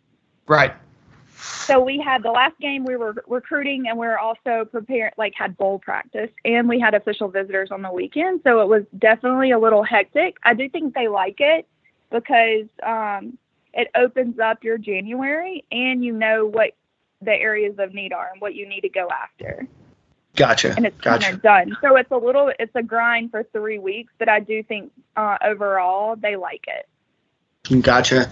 And so this is my last question. I know these guys are, are um, you know, have a few questions themselves, but how do how do these rules affect transfers? Um, obviously, there's a lot of news about the transfer portal and, and players coming and visiting campus. Uh, do the dead period rules apply, or, or what recruiting rules apply to yeah, transfers? so the so yeah, so the dead period rules apply.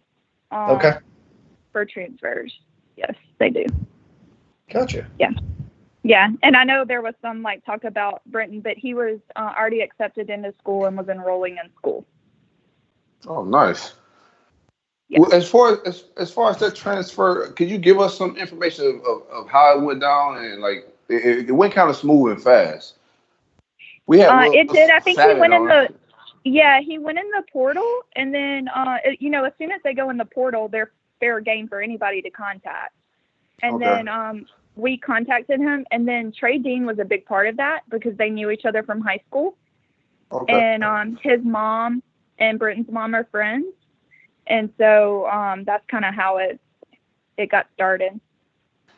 a lot of our fans always ask the question. I get DMs or, or questions for the show all the time about staff size. Is our secondary staff uh, adequate enough, uh, big enough, small enough? What's your opinion on that? Do, are we uh, equal in think, size? I think we're definitely getting there. Um, he's coach has done a really great job of kind of organizing how he wants the recruiting staff, and now each um, each of the assistants have their own um, recruiting personnel uh, staff member, and so um, I definitely think it's kind it's still a work in progress, but we're definitely we're definitely getting there of kind of how we want the support staff to be set up. Gotcha. And what do you, what do you guys' role on, on game day? Like you guys hang out? You have the coach out doing other things, or because I mean, Yeah, so on, at a neutral site, it's a little different. Yeah, so it just depends because on on on home games, home game weekends, um, we'll have if we have official visits, we'll be like certain guys will be paired with the official visits and taking care of them, and then also the unofficial visitors. So for the Auburn game this year, we'll probably have 200 kids here, and um, we just make sure they're taken care of. We'll feed them. They have obviously they have to pay for it because they're on an unofficial visit. But then we'll make sure the coaches say hey to who they need to say hey to. And Coach Mullen says hey to everyone, and then um, just enjoy the game. Okay, nice. As far as Yeah. the new hires, we just brought on some new guys. How does how does that process go on about? Because some of the guys are from Canadian Football League, and some of them want like doing the exact job yeah, they're I feel now. like they're all con- they're all connected with someone on the staff, and uh, I do think everybody were it's uh, I I feel really good about it. Everybody gets along. It's um all working really well together and have the same goal. We want the number one recruiting class, so we win a national championship. How bad you think we're gonna beat Miami? I gotta ask. Um, Hey, I man. mean, are you asking me a score right now, or No, I don't need a score. I just need you to say something. You know It- what I'm it- saying? look, give us a give us a vague a vague And I feel Sure. confident in the Gators to get the job done. There you Perfect. go.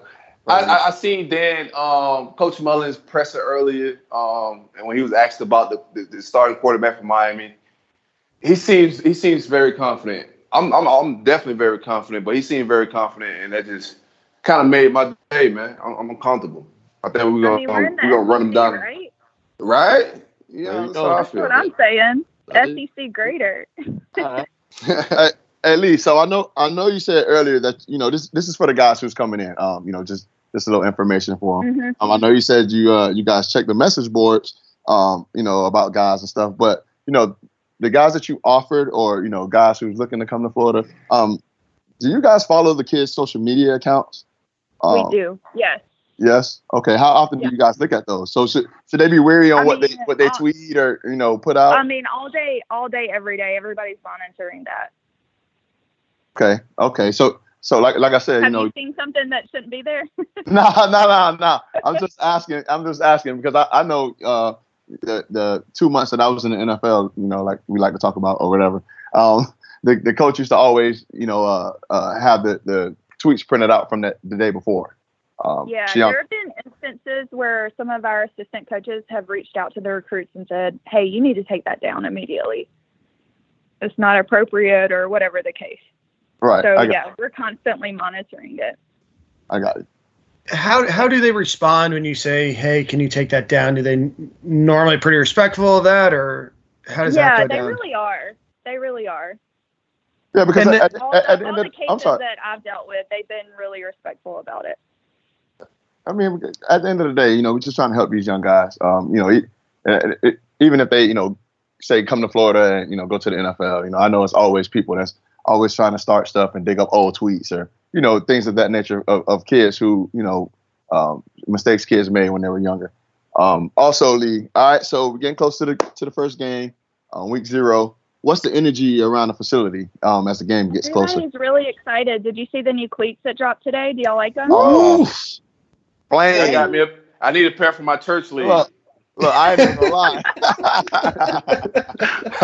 For I need football? mirrors or something. yeah, I need a pair for my flag football church I mean, league. look I good, might, play I might good, go play right? some mirrors. Yeah, hey, dressing the parts, fifty percent of it. Right. You gotta, you gotta feel good to play good. There you go. You got it. You got yeah, it. Yeah, but I would say everybody's really excited, and I think it's what's really cool is it'll be the first football game of the season, so the whole country's going to be watching this game. Do you ever get like uh, attached to a recruit and then they go elsewhere? Oh my God. Yes, all the time. I'm like, I just because I spend a whole weekend with them, and I I get attached, and I'm like, I'm I'm so sad when you leave. Yeah, I Yeah, seen you in just- some pictures on Instagram with moms and stuff like that. I was like, man, they look like best friends. We're getting this kid, man, because they, they look like they're best friends now. But it, it, is it is it cool though? You know, you, you keep in contact. You meet new people though, right? And you, you can I keep know contact. that's like one of the coolest um, parts of the job is just getting to getting to meet all the people you wouldn't normally come in contact with in life, and um, no matter what, you're you always you know because you develop relationships with these kids, and so you always want the best for them.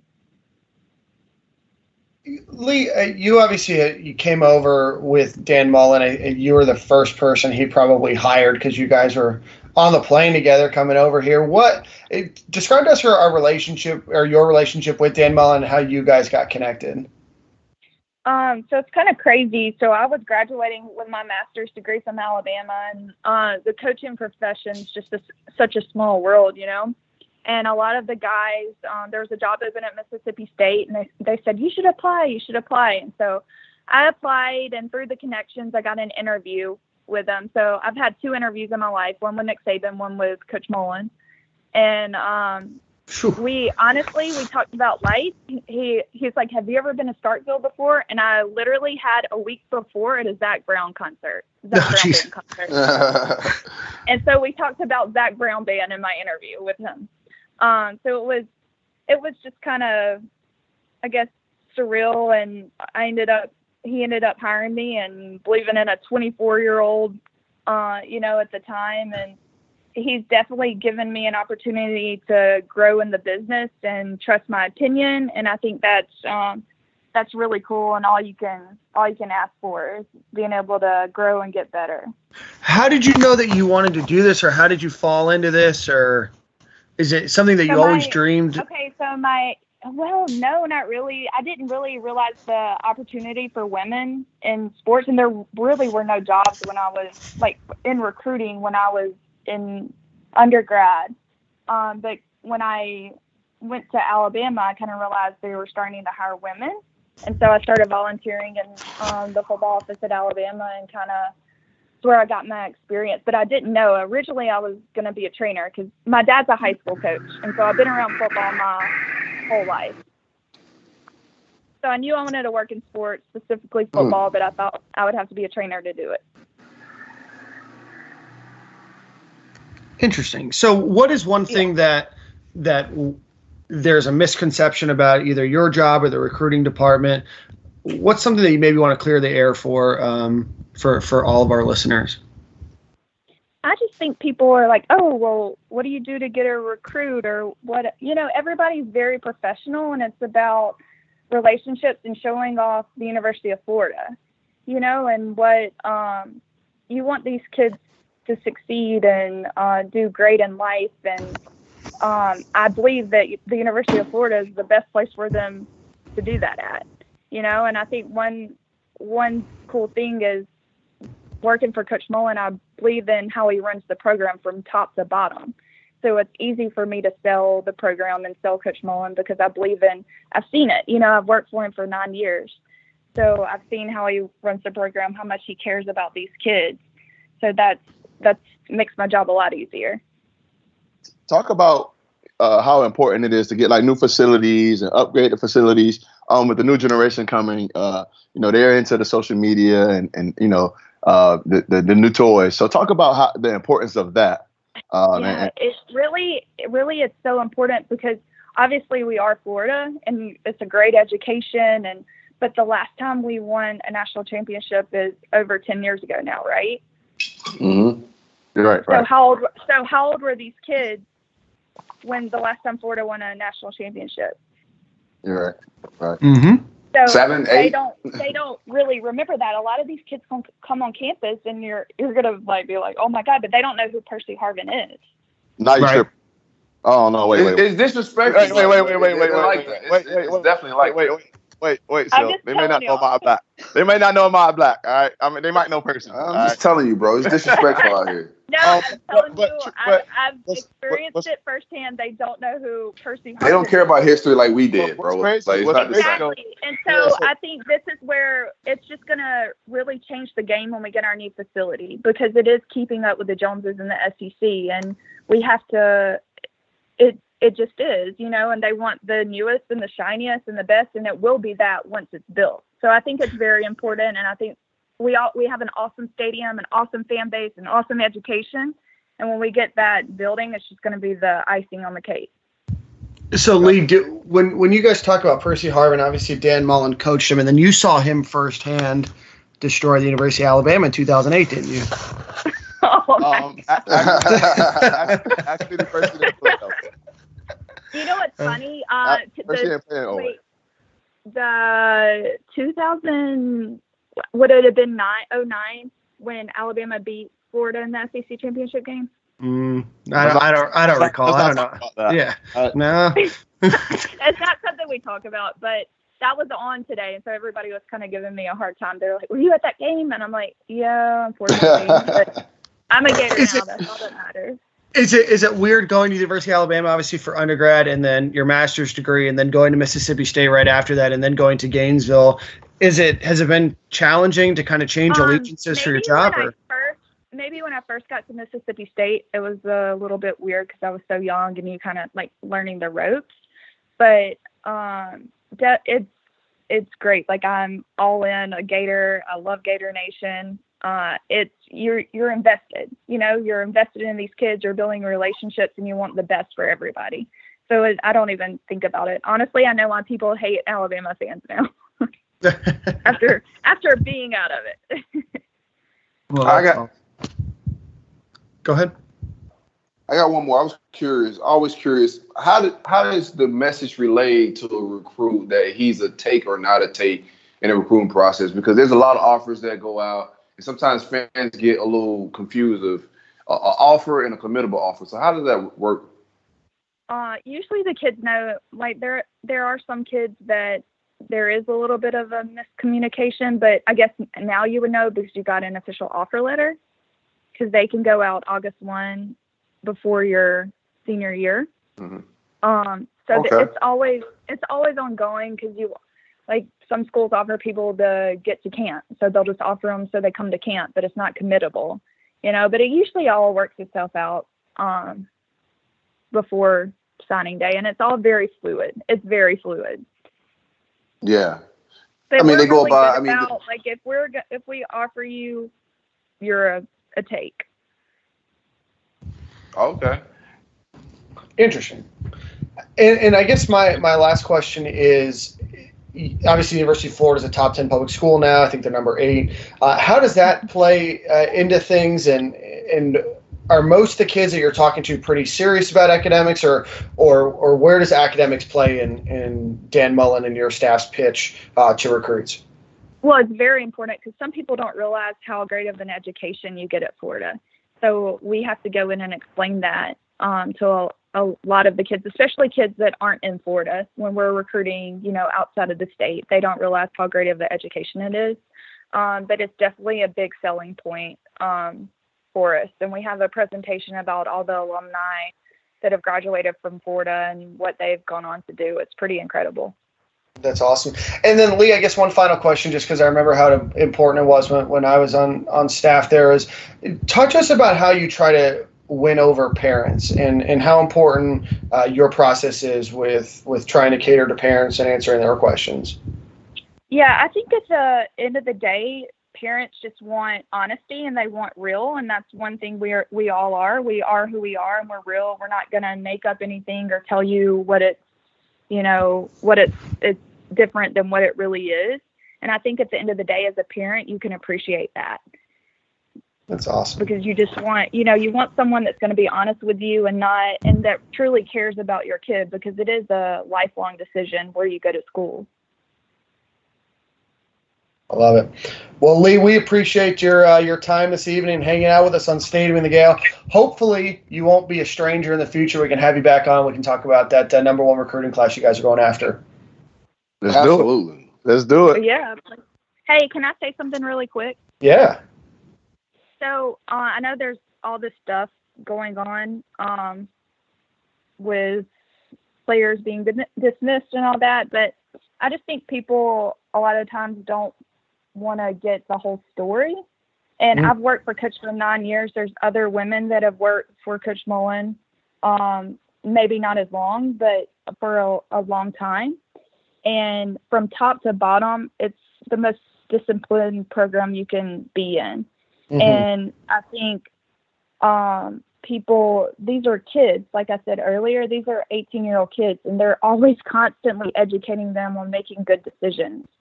You know, and sometimes people forget, you know, these these are kids and stuff happens a lot of times, but um, at the end of the day, all of these coaches care about these kids so much and all they wanted they want the best for these kids and um they're constantly educating them on making good decisions for themselves, for the program, and for the school.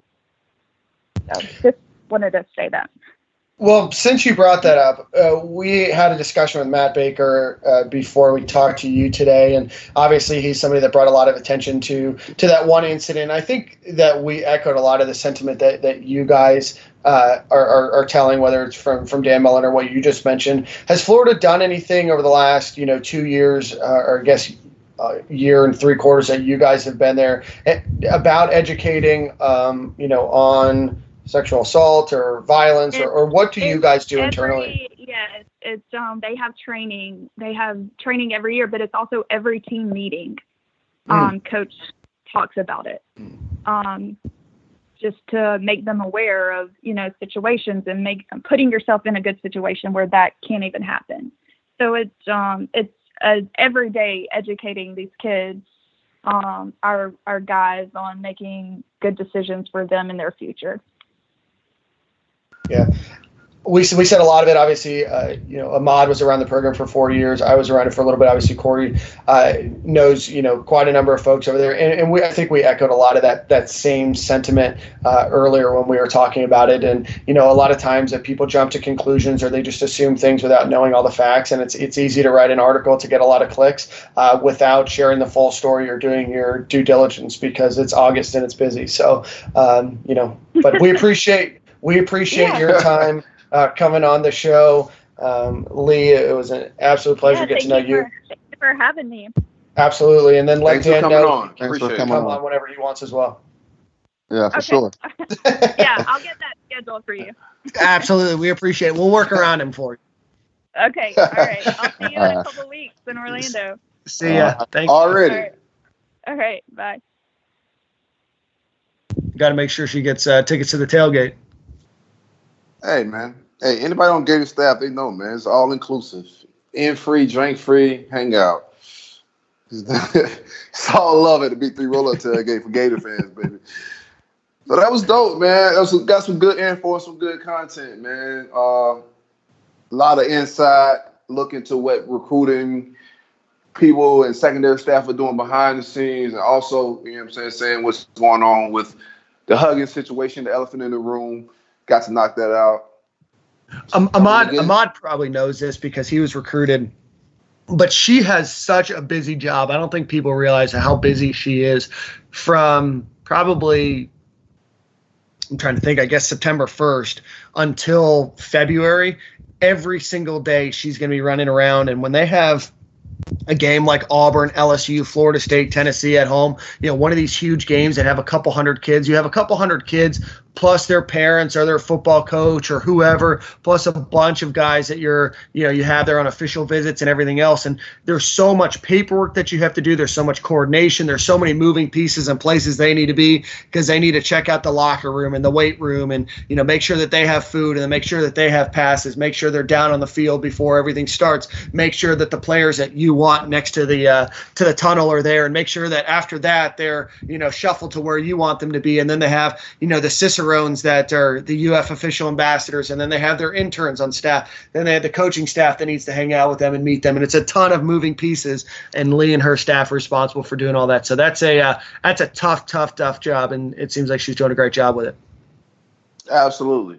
And like she said, we're making more hires, more moves, so the staff is going to get bigger. Uh, we should be on par with uh, the big, the big- bigger staffs in the SEC soon. Um, Dan just taking his time and getting this thing put together the right way. Yeah, there Uh, should be that- another staff announcement, um, probably the day you guys are listening to this podcast. Yeah, that's how we're gonna leave it at too. Staff announcement Mm. already. um, my man Black got a last minute interview, man. I'm, I'm, I'm, I'm low key excited about it. Um, it's a lot of violence in this interview. Black, who we got, baby? Man, we got my boy Josh Josh Evans about to come on, man. A, a great teammate. Um, I, I love the kid since he stepped on campus. Everything about Josh, man, just you know, uh, is, is like a brother. You know, and, and since day one, uh, he's been coachable. He's been a hard worker. Uh, you know, played a, played a lot of years in the league. Um, now he's doing you know stuff to better himself as a man. So we're gonna let him talk about it, and we're gonna have him on the show. All right, let's hang out, baby.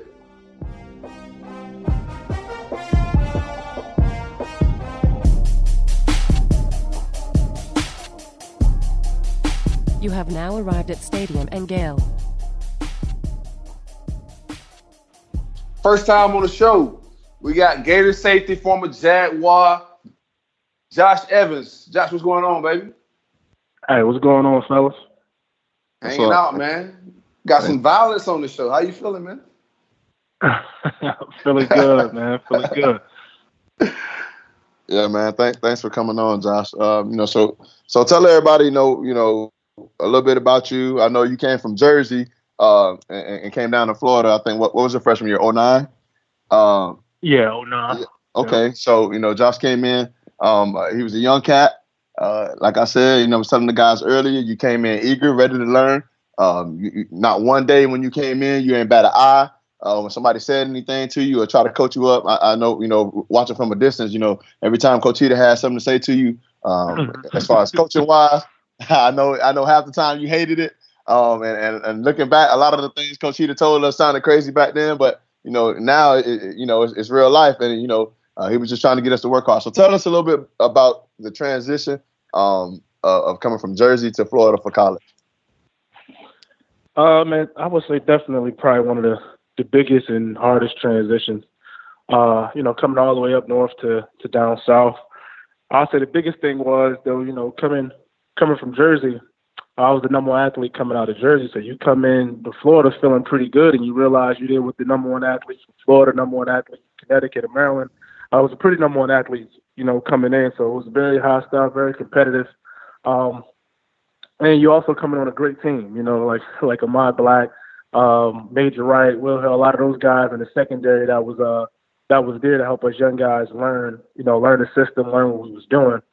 But uh, overall, like I said, whenever you, you get a chance to go to a program like that and be surrounded around people who've been there, you know, veteran guys like those guys, Tim Tebow, them guys, I mean, they make the transition worth it and they make it, you know, worth the time being there.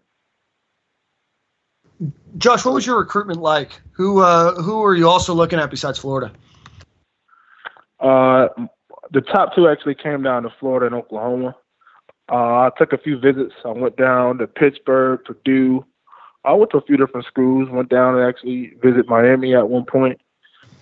Uh, but yeah, it, it came down to those two, man. And then uh, I took a visit out to Oklahoma.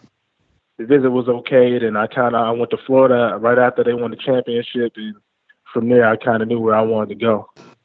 Well, that, that's kind of unfair. You came in right after we won the championship, so you know how that was. Right. Definitely, and I think that's kind of what put it over the edge. But you know what, though? Not even so much of y'all coming off a national championship. Honestly, coming from Jersey is like it's, it's a city. So when I went down, Mm. when I went out to Oklahoma, it was literally nothing. Like it was like school, win, and no life. You know, I went to I went to a little bar. It was like everybody was out in cowboy boots. It was a little country, which is not my type of uh element. And I, you know, came after the national championship. It was more games. It was like more like a city, it was like a college city. So it was a little more up tempo and totally different. Um, I guess from a living standpoint out there. In getting, Was? So was you was was, hold on, so, so you trying to say we, we won you over uh, with Club Plasma? That's what you trying to tell me? uh, look, so Club Plasma had through his Hey, head, had his Club- head gone. Club came Plasma Florida. was lit now, but nah, I wasn't laughing. they got a they got a they got a VIP section and two bottles and it was Nah, done. man, you, you was able to have fun outside the ball. You know what I mean? You had a life outside of just going to college and coming home. You know? You, Was there any coach? Was there was there any culture shock? You said what now? I mean, we all black. Any culture shock far as Florida dudes? Was there like, anything You said was surprise you? culture? Yeah. Oh, a culture shock. Oh, Yeah. yeah. You know what I mean? The words, the music. Uh, it took me it took me a while to understand kind of how they talk. You know, the dialect down here was was different. Like I didn't know what jit was. You know what I mean? I Yeah.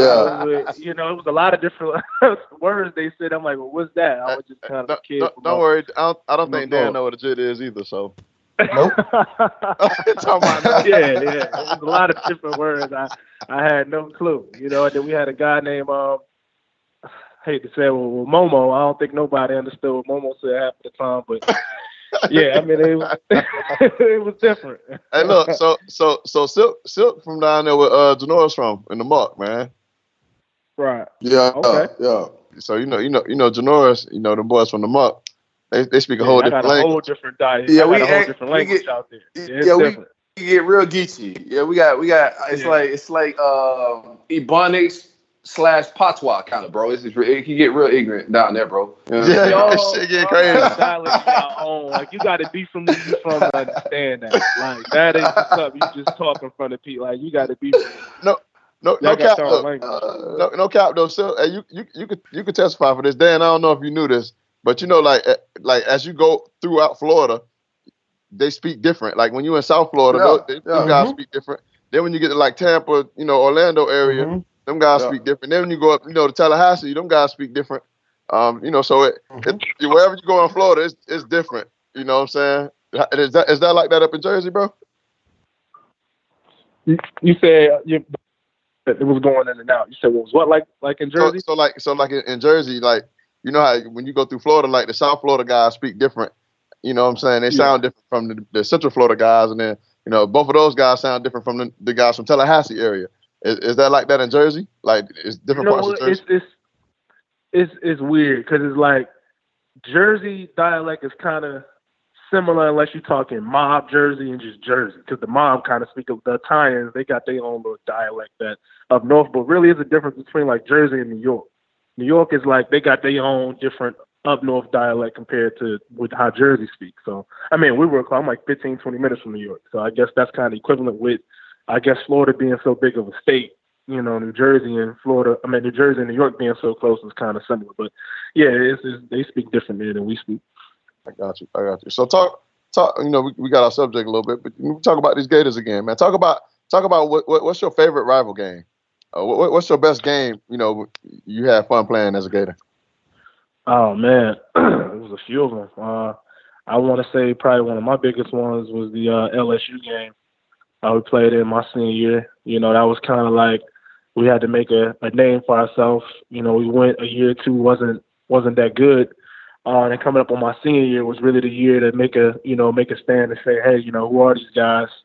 And uh, it was a game that came down to the wire. I mean, you playing against a lot of top guys too, Odell Beckham and Jarvis Landry, a lot of those guys that played on the team, and um, we was able to pull it off. You know, um, won a game. It was a big time game. The atmosphere was crazy. It's always a Oh, it was dope in that rivalry thing. game in the- in Because guess what? I was in that thing too, right on the sideline. Better believe it. Yeah, I it was, was in dope. that It thing. was, it was, it was dope. Gillislee was holding that Yeah. thing that day, boy. Yeah, he was. Yeah, he was. Yeah, he was. He was. That boy, He that boy was on. That boy was on a mission that senior year, though. I'm, I'm, I'm gonna tell you that. We gotta get I'm, Gilly on I'm the show. trying to tell you, I, hey, I won a lot of money in the locker room that year, boy. trying to tell you. Hey, Josh, what's your favorite away stadium to play at? What fans you like my favorite the most? away. Yeah, and- and- The team I like pissing off the most. Ooh. I would say, I mean, when I was there, we always whooped Kentucky ass, so it was always fun beating up on Kentucky. They always talk junk and never was able to pull it off until a few years ago when they got lucky. But Man, always fun being- sorry. I would say uh, Florida State too. You know what I mean? Time you get to beat Florida State, you know what I mean, on the road, you know, that's always a good win. You know? Yeah, that, that um, I, I would say I like Tennessee. I, I like going into Tennessee because it's always so man, they fans be so into the game. I'm talking about they be rowdy, they be Yeah. heckling all before the game. They be talking shit the whole time. I'm talking about you can't even you can't even warm up. They talking all that shit. And as soon as they kick the ball off to Brandon James, that shit over with. So I don't even care. Yeah, Yeah, it was you know, that's over with. As soon as they kick the B James, So yeah, uh, you know, we, we ended that real quick. Hey guys, I got a funny story, right? So, all right, let me tell you what Josh did to me one time. So it's the night before the before the Outback Bowl game, before we played Penn State, right? 2010 season. yeah. For some crazy reason, I'm still I'm I'm tired, bro. Hey Dan, and when I say I'm tired, I'm very tired. I'm extremely tired, Mhm. right? And we we in the we in the, the safety. spot. So it's like Coach Heater sitting in one seat. It's like I forget who was right next to him. It's like like Josh and then me. I'm like three or four seats down from Coach Heater, right? Coach Heater don't ask me nothing in the meeting. He stopped asking me questions in the meetings like sophomore year, right? So you know, I, I know he ain't gonna call on me or nothing like that. He always asks the younger guys like, "Hey, what we got on this play?" Or you know, uh, try to try to have them guys say it back because he he know I know it. So I whisper over to Josh. Still, I say, "Hey, if Coach Heater get up or if he call on me, man, hit my leg, dog." He say, "All right, cool." Man, so I don't I don't went into a deep one, bro. Boom, I'm gone, bro. Next thing you know, I hear Coach Heater talking about, "Huh, am I?" Josh ain't even hit my mm-hmm. leg, bro. Talking to me, bro. Asking me a question. He asking me. He asked, I, I, I- apparently, he asked me who who had the tight end on the play. Josh, what I woke up and said. What we do? I said, oh, He asked me hell about the tight end. I Yes, woke up and said, "What we do?" And coach was like, "There you go." And I got it right, but I'm like, Listen, like let me explain. Let me explain this story, dog. First of all, Mod, Mod always clowned and laughed at the young guys because nine times out of ten, none of us knew the damn answer. Definitely me and D. Finley. We just was kind of, you know, learn, learning the system, man. And those guys wouldn't charge in and try to help us at all. You know, they just got a, a kick out of out of us getting it in meetings. So this was like my first time where Mod like is literally sleep like sleep knocked out in the meeting and coach called on him and I couldn't even make it noticeable to, to, to, to bump him to say, "Yo, wake up." It was kind of like, okay, this is the moment where Black got to take the L. No, no, it was, it was God's gift for him to wake up and say what we do, and he didn't know what was going on. He just was saying what we do. It just answered it, and I was like, oh, hell no, I don't know what in sweet Jesus then blessed this man to come up with the right answer. Bro, I- that, but I don't know. got it right. All right, and one, and one more one more job story, man. I got, man. You guys can take over, man. Hey, so what a lot of people uh don't know is that interception in the Outback Bowl um almost was not possible by me. Um, that actually was Josh Evans' play. Dan, did you know that? So we were in we were in You know what? we, we were in the man free coverage, right? It was man all the way across the Oh, board God. one safety high, right? So we had game plan all week that we going we not gonna we not gonna drop down and bring the safety and show that we guarding the tight end. We're gonna play it from there, right? So about 12 yards off, so you know what I'm saying? All right, yeah, yeah. boom. And also, we already said that if the tight end go in motion, I think we, we said we was gonna run with him. We just gonna say fuck it. If if the gig's up, we're gonna run with it. All right. We get out that bitch, right? The tight end steps out the line, I guess, and go in motion. And Josh went to go run with him. I told Josh, no, no, no, you straight. I'll take him. So we just rocked the road. We just basically, you know, we just switched. So I took the, the tight end and he dropped to the midfield. So really, that was supposed to be Josh, man. That was supposed to be Josh's interception. My bad, dog. Nah, nah, I'm glad you're back on that topic. Let's keep it on that topic for one quick second. Yeah. 'Cause that wasn't the first time you did that. You see what I'm saying? That wasn't the first game you did that. You did that. You did that in the uh, the South Florida game too. I was supposed to be on the left hash, and you knew y'all knew where the ball was going. Everybody in the stadium knew where the ball was going, and he was like, "Yo, Josh, take this side of the field." Mind you, I'm the free safety. The free safety always to one side, the strong safety always to another side. He literally, you can see him on film yelling, "Yo, come this way." Me not knowing no better, I'm just being a young guy. I'm like, all right, well, fuck it, I'm on the other side. of the field." And before you know it, they threw the ball right up and went right to black hands. From that day, I said, you know what? He's one of those guys.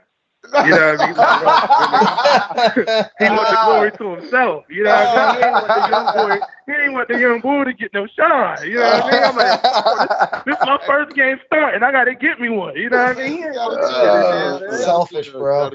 Hey, hey, hey! You, you play for both coaches. You play for uh, uh, uh I'm sorry, Meyer, and then my man Muschamp came come in. What, what was the biggest difference between those two guys, man? Oh man, just when you thought Urb was enough, and then you get Muschamp. I mean, he was just as probably if not crazier than Urb. Like you know what I mean, as far as from the standpoint of getting after it. But I will say this: as far as the transition that we went through from losing Urb, I don't think at that time we could have got a better coach. As much as I hated it, and as much as it it bothered everybody, kind of to figure out, you know, he was an asshole, he was tough, he was real strict uh, to this day, man, that that man is play a major role in me even getting drafted, me even getting an opportunity to play in the league. You know, him and Dan Quinn and the coaching staff they brought in was guys who really, uh, I guess, educated us and brought us up a notch to understand how to play your position at the highest level. Um, What's Ahmad the Black cra- speaks for this. You know, my first. Go ahead. Go ahead, go ahead. No, go ahead, go ahead, bro. Go ahead, finish up. Oh no, I was saying my my my first two years, as far as with the safeties, you know, nothing against the scheme we ran, but it wasn't it wasn't a lot of communication. You had to make a you call, me call. You know, what I mean, you might rock and roll here and there.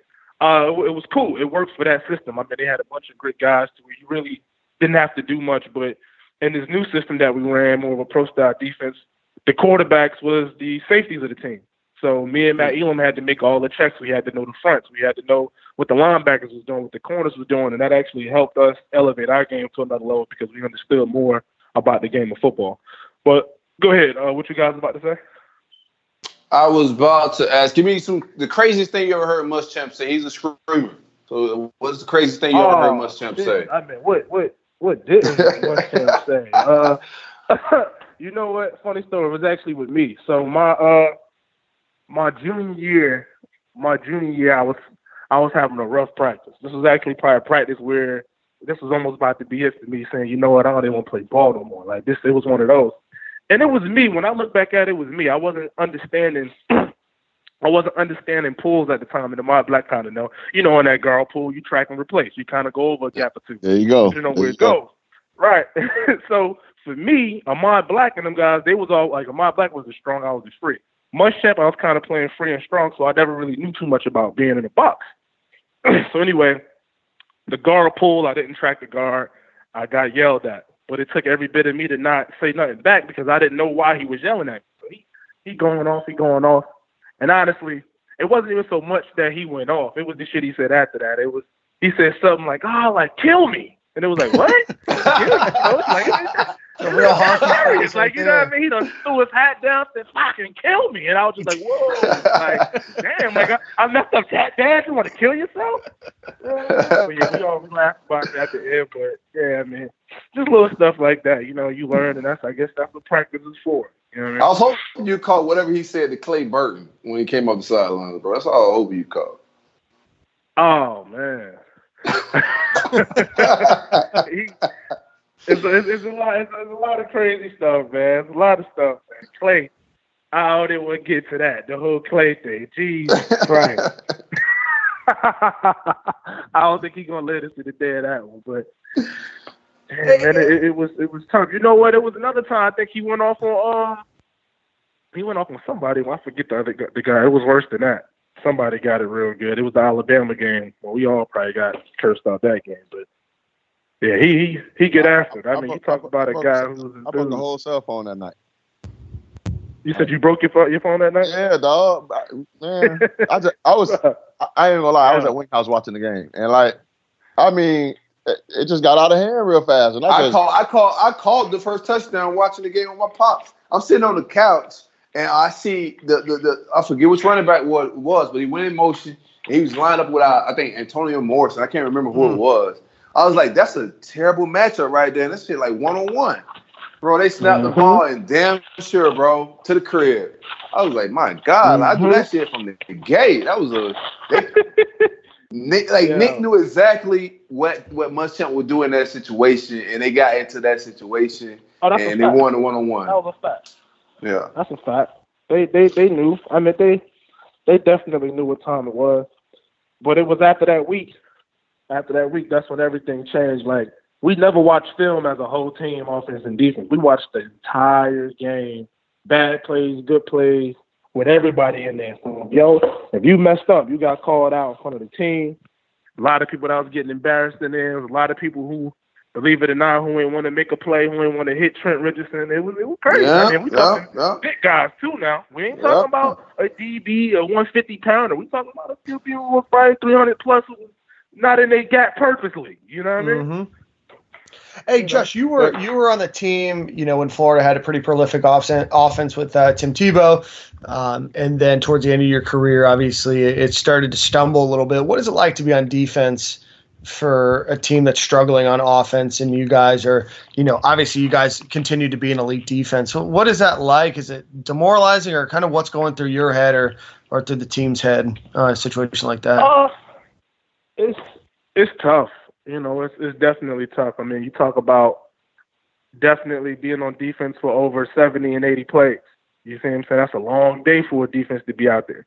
You know, Yeah. usually you want to stay around any, anything between 50 and 60 is a pretty good day, you know, for defense. But um, it's just weird for like for like those two years, you kind of get used to it. You know, uh, as long as I've been at Florida, even as good as the offense to be, I mean, offense was, it always went through the defense. You know, if the defense never played well, that really wasn't a good game, despite what the offense did. You know, what the offense did. So, I mean, you kind of, you know, Florida's known for that defensive mentality to where you kind of used to putting it on your back and used to saying, hey, well, they got to come through us, and you know, it, it start with us, it start up front. So, um, it really just became a habit, man. Of you, uh, guys just knowing, hey, we have to go out there and, and be our best and do our best, and hopefully they feed off of off of us. But it's always great, man. If you got a good balance, trust me, it it makes the team that much better when the offense can take time off the clock and get the defensive guys a break, and when the defensive guys can kind of help the offensive guys out by making plays and getting them the ball as much time as possible. Man, who was your uh, who was your favorite coach that you had? Heat dog, of course. My- What you mean? Hell no, damn sure wasn't Heat dog. you know what? And it wasn't nothing against Heat. You know, I was just a young guy, and he was an old school coach. You know, and when you're dealing with old school coaches, they fr- they they they from the book. You know, you got to actually Mhm. you got your thigh boards on, your hip pads in. You got to be fully equipped. Oh man, dog, Yeah, man, yeah, yeah, yeah. man, man. So you had every pad in, fully dog. And I, and you I, gotta have every pad in. I you want know? them dudes that I want to be pretty. I ain't trying to do all that. Oh, man. and, and, I and light. I want to be about- light. I don't care No, no, about I'm saying, I want to be light. Yeah. I ain't got- I'm not gonna put no hip pads in a butt pad. Uh, bro. Right there, Yeah, you gotta have it. Too much weight. Yeah, man. Yeah. Uh, too much That's weight, why he was bro. I like- gotta be able to get He around. asked me, say, "Hey, Evans, you got the your words butt crowd, pad I in?" gotta Nah, go. Run back in the locker room. Yeah, he'll tell you run back. in Nah, there, bro. Let me tell you what yourself Tuskegee back do, bro. If you Jeez. ain't- bro, if you ain't got no hip pad, he gonna make the trainer go get you some the biggest, bro. them- I'm talking about, bro. Yeah. So, you, so uh, the next time you ain't gonna want to get shit, dog. You gonna want to bring your little, you know what I'm saying? That heat. Yeah. So, so That one more question. One more question, man. Uh, what's your what's your score prediction for the, for the Miami game? Whoa. Oh, Oh, that's good. Ooh. Hold- I hold on. like. Hold on, hold on. All right, go ahead. Hello. I'm, I'm gonna ask you one more time because I, I think the beeping was in the back. Yeah. So, uh, Okay. one more one more question, Josh, man. and we're gonna let you go, dog. Uh, what, what's your All right. score prediction for, for the Miami and uh, Florida game? Uh, I like Florida by two touchdowns, man. Uh, I really do. I feel like. Rick. Yeah, yeah, I, I, I do, man. I, I, I like I like what I'm seeing with this team. I'm liking the film. You know what I mean? I see some of the highlights of the practices. I, I'm not too crazy about Miami, so I, I like Florida by two times. Hey, Okay. I gotta ask you, man. Um, Duval, like my second crib, bro. I'm a Jaguar fan, so I got I got to uh, cheer for you twice, dog. But you ever been to Silver Fox, bro? Oh man, Uh, never been to Silver Fox. This You never been to Matter Silver of fact, Fox? Yeah, I don't think I. I might Hey. have been. I might have been one time, like my rookie year. That was probably about it. Hey, But Dan, Yeah, it's only a one-time thing, bro. Ahmad, hey, you didn't need to ask any questions over here. That question was not directed towards me. Hey, Dan, you ever been to the Silver Fox, Dan? Black man, I I can can't, I tell can't Black hear you, man. I can't hear you. Look, Dan want to be quiet. Nah, I never heard Dan. I'm gonna tell you. I'm gonna tell you a story, man. I'm gonna tell you a story about Silver Fox. So, um, I go up to Jacksonville. Like I said, my all, all my family's from there. You know what I'm saying? Like most of, of my mom's side, they're from Duval. My mom's graduated at Raines, so I'm up there all the Okay. time. We go to um, my cousin get married after the. The, the wedding, he goes off with his wife. You know what I'm saying? They got whatever they got going on, honeymoon stuff. So me, my cousins, everybody, like, what we gonna do tonight? It's like, hey man, let's hit uh, Silver Fox.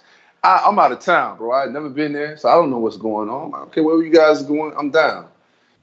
Get dressed. Keep in mind, my wife with me. Key important part, my, my wife's with me. And Silver Silver Fox is a strip club, but it's, it's, it's real ratchet, real real ghetto. Oh, real You know what I'm saying? It goes down. Yeah. So we pull up. I don't know any of this. Keep it all that in mind. I don't know what I'm, I'm pulling up to. So we get there, uh, get to the door. There's a metal detector. you know what I'm saying? First, before I got to the mm-hmm. metal, they, they warned me. They warned me down before I got to the metal detector. So I was like, "This is a lot of security." I kind of figured something happened in the past, but I know I'm safe in here tonight because it's a metal detector. So as soon as I get in, there's a mini bar. As soon as you walk in, and they're like, it's a two drink minimum. I was like, okay, cool. I'm like, I'll buy my drinks when I get inside, you know? You know what I'm saying? Like, they was like, no, you gotta buy them now. I was like, what? So I gotta buy both drinks now and walk in the club. Well, me and my, my, my, my wife both got two drinks now. They're like, yeah. I was like, okay, cool. So we bought two drinks. As we about to go through another door, there's another metal detector. I was like, what kind of establishment is this, bro? like. What need am that, I though. walking into? need that. Fox. Oh, I like my really wife is disturbed. Yeah, she don't hang out like that, so she just she's kind of concerned. She's like, "What is this?" So we go inside. We just chilling. Uh, extra ratchet. I mean, I'm Oh, trying. It's what? going down. People, people, people throwing money. Go ahead, bro. What's up? You said question? I said, I said, of course, of course. Oh yeah, yeah. It's going down. We having we having a good time. People throwing money. I don't know. So we having they having a good time. I'm just posted up, kind of chilling. Uh, wasn't really tipping because nothing was tip worthy in there, bro. So we just chilling on the wall. I had to finish my little drinks. Uh, the bouncer comes over. He says, "Hey, you got a tip, sip, or dip?" I don't know what. I'm like, what? What, is, what does that mean? I'm a How little. Wait, Uh, uh, I ain't never heard that one, but that's crazy. You can't just He shit. said you got it. That's crazy. Nah, you got to tip, sip, or dip. You got to either be tipping the, what the girls, buying the drink, or you got to go. That's crazy. we left, bro. Hey, I was real in the tip. Yeah, yeah. I, I had to get up out of there. But uh, shout out to the Silver Fox, man. Good, good old time. Good old Duval, man. good old Duval. Give me a good Duval story, bro. How, how, how you like Jacksonville, dog? Jacksonville good, man. You know, it's been good to me. You know, um, I was fortunate to build a lot of connections while I was here. You know, rub a lot of elbows, kiss a lot of babies, shake a lot of hands. you know, during my time here, and uh, I guess it, it it helped a lot going to a school like Florida and going right up the street to to Jacksonville. So um, it helped a lot, man. You know, I opened up a fitness gym about a year ago, Level Up Fitness Jacks here Nice. by the beach. The gym was going pretty good. Just closed on two rental properties out here, just from networking and meeting people. So just slowly but surely, Nice. man, figuring out the different streams of income and like I said, meet more important people and figuring out ways to, you know, become my own boss, man. That's what life is about, bro. Hey Uh, Josh, you played in the Hey Josh, you played in the Go ahead, AAF. What was, what was that like? What was that experience like? You know what? it's funny you ask.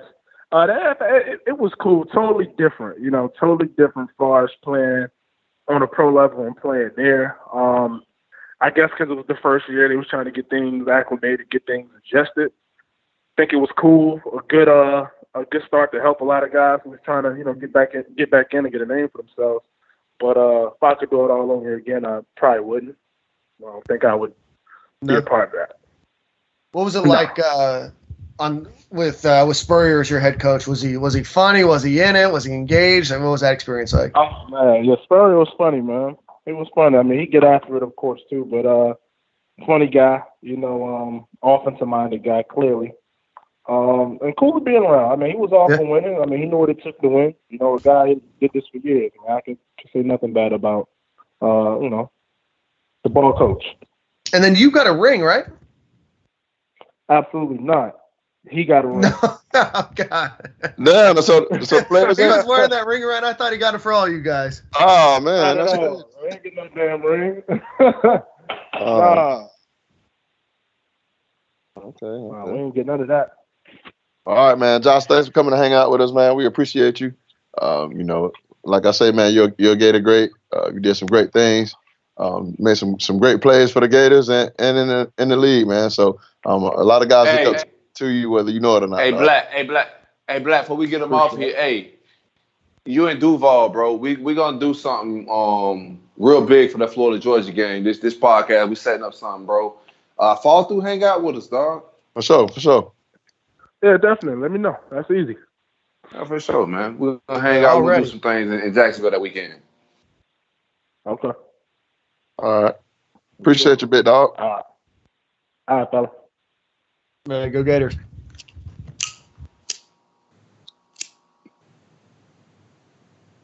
Hmm. Josh Evans. Packed. It's an action packed show. Top to Yep. bottom. I think it's our best one. And yet either. Um, hey, I want to give a shout out to uh, we shout out uh, our Patreon account. The I guess the last couple weeks now, we appreciate everybody that's donated. Uh, we got a few more people that donated since last week. If you want to check us out, that's Patreon. That's P A T R E O N dot com slash Stadium and Gale. Uh, part of those perks that we said is that we would ask some exclusive uh, questions for those folks. Uh, so this one uh, comes to us from Whisk71. He said, uh, I guess this question's for both of you guys. What do you see uh, Emory Jones' role this year? Is it something like Tim Tebow's freshman year, or more of a series here or there, or mainly mop up duty against teams like Miami when we were three scores up on them? So, uh, Silk, what do you think? I think it's more like Tebow's freshman year. Uh, I think we see a lot of uh, Emory packages, uh, maybe at the goal line or short third and one situations, fourth and one situations. They bring him in you some read, read action, make the defense kind of think you you can pass the ball, but you also can run it. So I think scheming wise and, and just from that, that standpoint, advantage wise, I think Dan Mullen definitely uses him quite a bit. I don't I, I, definitely in blowouts, but he's gonna play meaningful downs. If he played him last year as a true freshman, he's definitely gonna play some this year.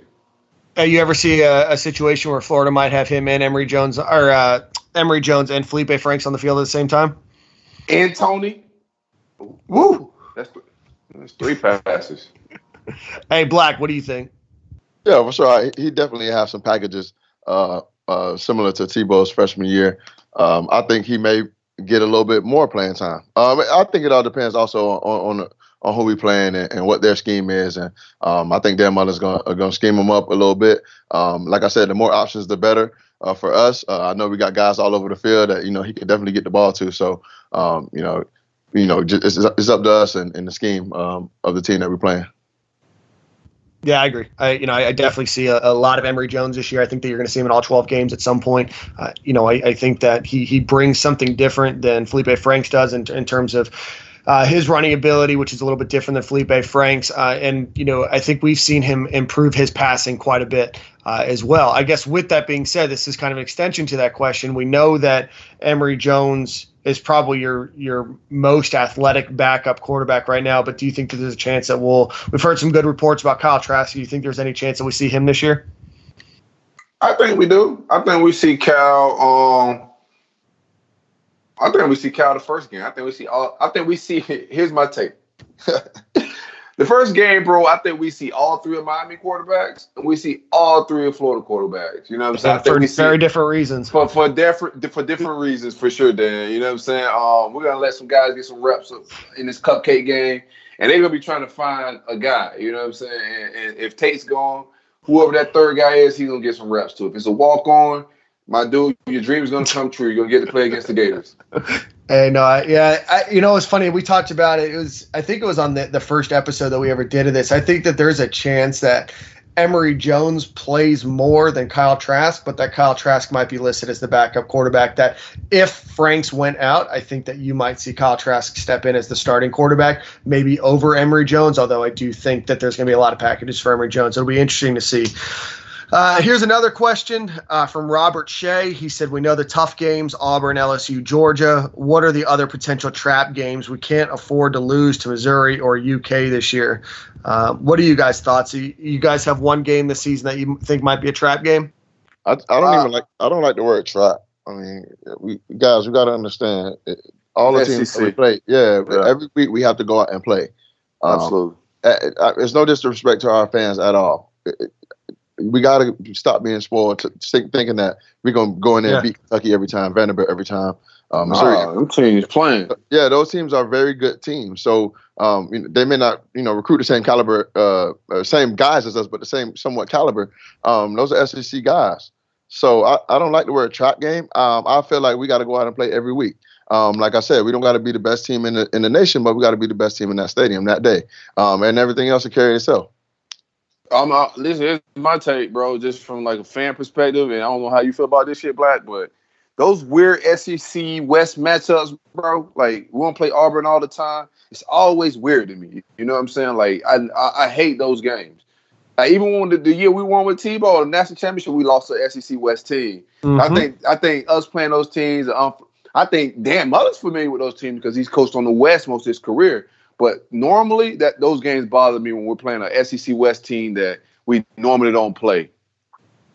Yeah, no, I mean we only we have Auburn this year, uh, and then LSU the week after that. So we got the back-to-back SEC West games. You know, I think Correct. the Florida schedule actually lines up pretty nice. They have Miami, then they have a bye, uh, and then they have four, five, six weeks, seven weeks in a row of games. Tennessee, Martin, Kentucky, Tennessee, Towson, Auburn. I think that Auburn's good, but I think they're being overhyped right now. I think that Matt Baker uh, overhyped them on the offensive side of the ball. I think they have a good defense, but I'm not sure that they're going to be able to put it all together. Same with LSU. They're ranked really high. I don't know if they'll be able to put it all together. But anyway, so then we have South Carolina, and then we have a week off against Georgia and Vanderbilt and Missouri. So I think that that gives them a few, you know, a week to be able to prepare for those three because I think that that's a really tough stretch uh, because you have a really emotional game against Georgia where I know Florida expects to be, what, 8 0. Uh, going into that game. Uh, Vanderbilt, uh, they played us tough last year. I know that Florida was able to to pull out a victory against them last year, and then Missouri, who's had Florida's number basically since they joined the SEC,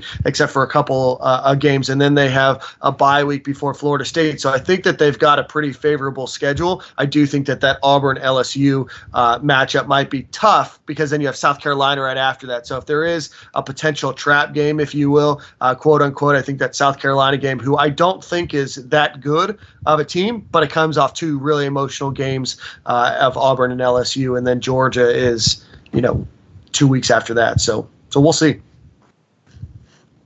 But uh, but yeah, so if you want to uh, you know help us and like I said last week and the week before, all the money that we're doing with Patreon is to be able to to give back to you guys and the in terms of doing some tailgates and doing some special events that we have and that we're talking about. So again, it's Patreon, P-A-T-R-E-O-N dot com uh, slash Stadium and Gale if you want to uh, if you want to donate money to our Patreon account. And then if you're looking for uh, to be an advertiser uh, on the show, we've had a few people reach out to us and we're, we're still uh, in discussions with them and we're trying to figure out some segments and stuff like that. But if there's anything that you guys uh, might be interested in advertising with us, we'll definitely be interested in, in in absolutely tell you a little bit more. Already, uh, local venues, mom and pop shops, anything around Gainesville. You got a product you want to advertise, anything. Um, we're uh, promoting, advertising, and do what we got to do. And also for the patrons, we're gonna start dropping some shows early. Um, hopefully we can start getting them done where they can get them a night before. Um, Cam will have to do a little bit more work, but that's something we can offer as Patreon as well. Hey, my oh. hey, my work, bro. You know what I'm saying? Just make them make they can work a little harder, bro. hey, they're usually ready on time. All right. usually. Yeah, one time. One time. oh man, hey, you guys want to get some callers on the show tonight? Let's hang out a little bit, man. All right.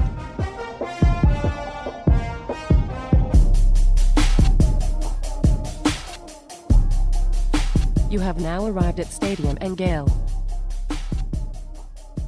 Hello, hello. Yeah, hey. this is Steve McGill, man. We hanging out. What's going on?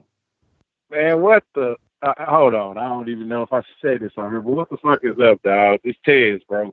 Tez, what's going on, baby? What's the word? What's the word? What's the word? Yeah, sir. yes, sir. Hey, look. So, so first off, let me let me go ahead and say this to y'all boys, man, because I know everybody been saying it, so I want to be on the train. So shit, congrats to all y'all boys, man, because this shit right here, this another level type shit right here. So Ahmad, Dan, Silk, this this this some shit right here. This some shit. Uh, so I appreciate y'all boys for even give me a call, bro. All that shit. So hey, how you doing, bro? How you doing? Man, I'm I'm I'm straight. I'm straight. I'm straight. We we chilling out here. You know, uh, I'll be in Orlando next week, so football season back, baby. What? So how you we back. what's going on your mind, dog? So shit, I mean, to be honest, I'm just ready for this game, dog. I mean, they announced this. Uh, oh, shit. What what y'all think about this dude getting, you know, announced as the starting quarterback? We talked about it on the show a little bit already, dog. But I mean, it's it's a red shirt freshman, first start.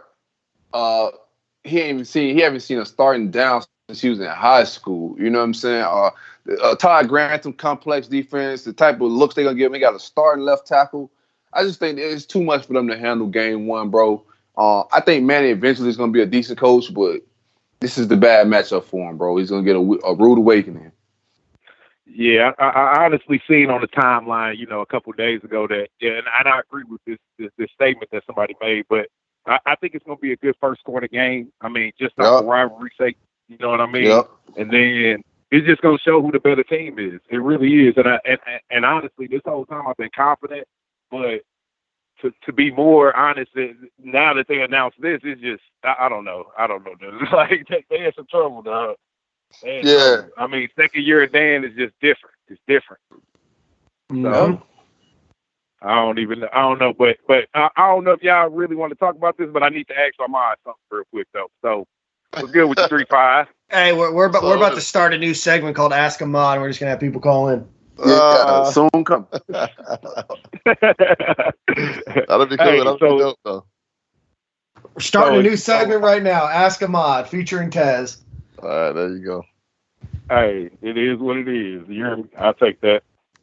So Ahmad, so with you being on one of the best defensive back teams that I I can say personally, what do you agree? And don't be I mean, it's more not biased than anything, but do you think y'all play for the best defensive, you know, squad in the nation ever? Nah, man, hell nah. And that, that ain't even that's just me being realistic. I mean, we put up some great stats, you know, and some some crazy numbers, um, especially for for some guys who were, you know, uh, per se young.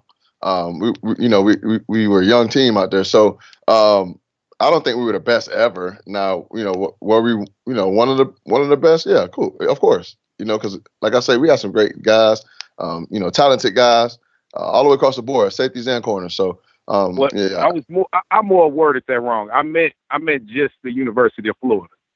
Uh, I wouldn't even say that. It's- I mean, some, So- it was some it was some great secondaries that came through, man. That one with Marcus Maye and all them guys in it, um, and, and Hargreaves and stuff. That, That that was that filthy. Yeah, man, that was filthy. Um, back in the day, man, uh, Fred uh, Weary and all them guys, and, and Keiwan and uh, Keiwan and uh, Lito, that was that was dope.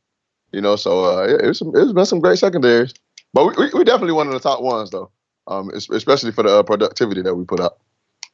Well, I appreciate that. I've been wanting to ask you that for years, dude. And I Nah, man. rap with you about it. So, Ain't no pressure, You know, man. and Dan, Dan, I appreciate you getting Ross to uh, release that album on my birthday, Brody.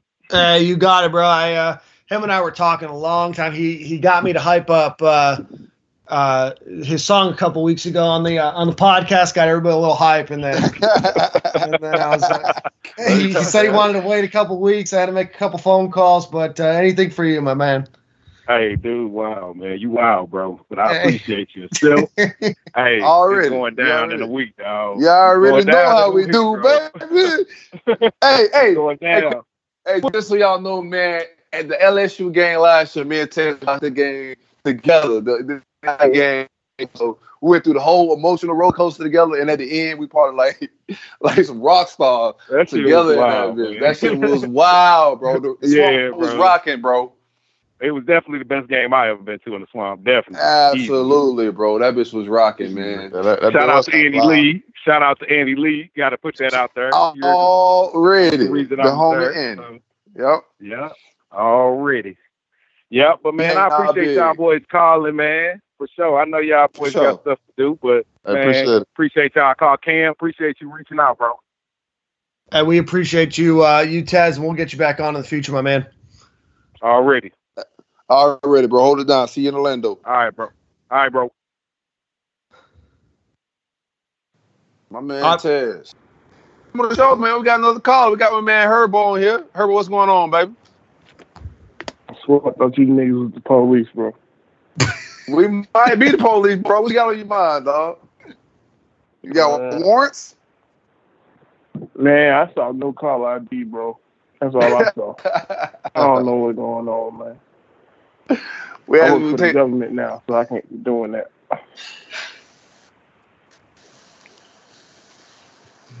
Man, uh, I got a question though. Uh, is all these Miami niggas on Twitter retarded? I don't- I don't- I don't know if we even allowed to laugh at that, bro. Man, listen, bro. Listen, I, I don't know who to troll now. man, shit, Everybody listen, retarded. look, so I, I, I, man, listen. Sometimes you just gotta let them tweet to themselves, dog. I mean, every day, every day I open my, I refresh my Twitter. It's, it's a Miami fan, bro, I- I'm like, I'm not even I'm gonna like, lie oh, to you, bro. bro. I just, I just let them. They, like, they have whole conversations by themselves, and they just, and they But just I'm- tweet to themselves. I'm confused. Cause they got the Let me tell little dude. He uh watching the news. He watching the news like his game film. And I don't get it. They got the one nigga with the shades on doing hype videos outside. That nigga confusing. they got on the 3D got glass. Let the little- movie song. I don't know what's going on with these niggas. They still about to get ran. I don't know what these niggas talking about. A- a- abs- absolutely, but eh, to me, it's entertaining, bro. You gotta like this game is not fun if they just lay down. You know what I'm saying? They gotta they gotta say something, and it's just more material, bro. Like I'm enjoying this, though. I've been there. Bro, you been Yeah, there? You hey, they're just the getting their giggles off now. Yeah, yeah. yeah. when the ball snapped, the giggles stopped. This- We've been This there. is all the fun. This is, this is all right here for them. I'm just mad I can't use all my material because they got these short bus niggas out there. I'm just, I got stuff in the drafts right now I can't use. I don't Hey, know. ain't you, you, you a big three roll up call, bro. I don't know if you're a Stadium Gale call. Man. Be honest with you, bro. Nah, I can't say all this stuff on the big three roll up uh Cavs Yeah, you and then Steelers bro. again. Like, Nah. Stadium Gale, bougie Oh. All I'm saying is just that when we run through them, all the drafts getting through, I'm gonna let them all out. I don't care about none of that. Let them fly, dog. All right. Appreciate you coming on hanging out with us. All right, bro. We'll see, bro. All right, bro. I think Herbal was asleep, bro. I'm being, I'm He's being something, bro. Uh-huh. Herbal, Herbal's oh, fresh off a, a, a food coma, dog. I promise you. and we've all been there, just laying on your couch, just watching TV. Somebody calls, you're like, yeah. Yeah, yeah. Just your phone, your phone's greens. resting on your ear. You got your head turned to the side so it doesn't fall out. We all been there. All right, boys, we need to wrap this up. So, Yeah, man. I think the song's yours, bro. There you go. Songs mine. Yeah. Hey, if, if you don't, if you know, if you don't, if you don't want it, man, we're just gonna have to go songless because I don't know. If we, I don't know if we can get Dan two weeks in a Okay, row. we, we definitely can't get that bitch to Dan. That, that, That- we can't give him. We can't give him two weeks. He ain't earned that right yet. he, just, had- he, he, he just got the roast. We don't go, but, Yeah, um, yeah. You, you know. man, I've been I've been I've been heavy Gunna lately, bro. So I'm gonna go some old Gunna top off. You know what I'm saying? Bet. Sure. They say Gunna, you the best. I like the way he started that bitch. Let's ride, baby. Cam, let's go. Yeah, my nigga, we we really popping this shit for real, nigga. Yeah. No cap, no rap cap. I took the top off. I'm dripping like hot sauce. I got drinking this clean raw. Baby, give me that mean mouth. Hit that pussy like golf ball. I can do this without y'all. Carlos, I go loco. I go back to the trap house. Spread that bitch in the bells down. Cash it in and I cash out. Turn that shit to a stash house. I ain't taking no handouts. Money calling, I'm in route. For them niggas, they been down. Blow it back when I'm in town. They say, gonna you the best. I done went and got a check. I'm about to flex. It's an Audemars Piguet. Rocket diamonds on wet. I got water around my neck. I just start to worry less. When I about my bitch legs. High take my fridge. Niggas sending me threats. I done bought another vest. I'm protecting my flesh. Nigga, on my back. Fendi fur on my hat. I don't have no wrecks. I can never get a text. I should know like a scene now. I got back on my feet now. I can take out my team down. I'ma hold my whole team down. Niggas hate, I don't see how. Made it out of the dumb south. And I don't even know how. About to pull me a Benz out. I took the top off. I'm dripping like hot sauce. I got drinking this clean raw. Baby, give me that mean mouth. Hit that pussy like golf ball. I can do this without y'all. Carlos, I go loco. I go back to the trap house. Spread that bitch in the bells down. Cash it in and I cash out. Turn that shit to a stash house. I ain't taking no handouts. When they calling, I'm in route. For them niggas, they been down. Blow it back when I'm in town. Yeah, I drip when I'm in town. I'm just tryna stay inbound. And I'm making my cash cow. Gonna came with his own sound. You ain't still in this flow now. Blowing smoking is so loud. I've been bringing these hoes out. Gonna get in his zone now. Eat the green, you sell it. Yeah, niggas still rapping. Rats got me relaxing. Bought me a gold paddock. Yeah, flying, I'm. Yeah, nigga, we heavy. Tell me your profession. We gang back and active. Why I sell legends? I should know like a scene now. I got back on my feet now. I can take out my team down. I'ma hold my whole team down. Niggas hate, I don't see how. Made it out of the dumb south. And I don't even know how. About to pull me a Benz out. I took the top off. I'm dripping like hot sauce. I got drinking this clean raw. Baby, give me that mean mouth. Hit that pussy like golf ball. I can do this without y'all. Carlos, I go loco. I go back to the trap house. Spread that bitch in the bells down. Cash it in and I cash out. Turn that shit to a stash house. I ain't taking no handouts. When they calling, I'm in route. For them niggas, they been down. Blow back when I'm in town.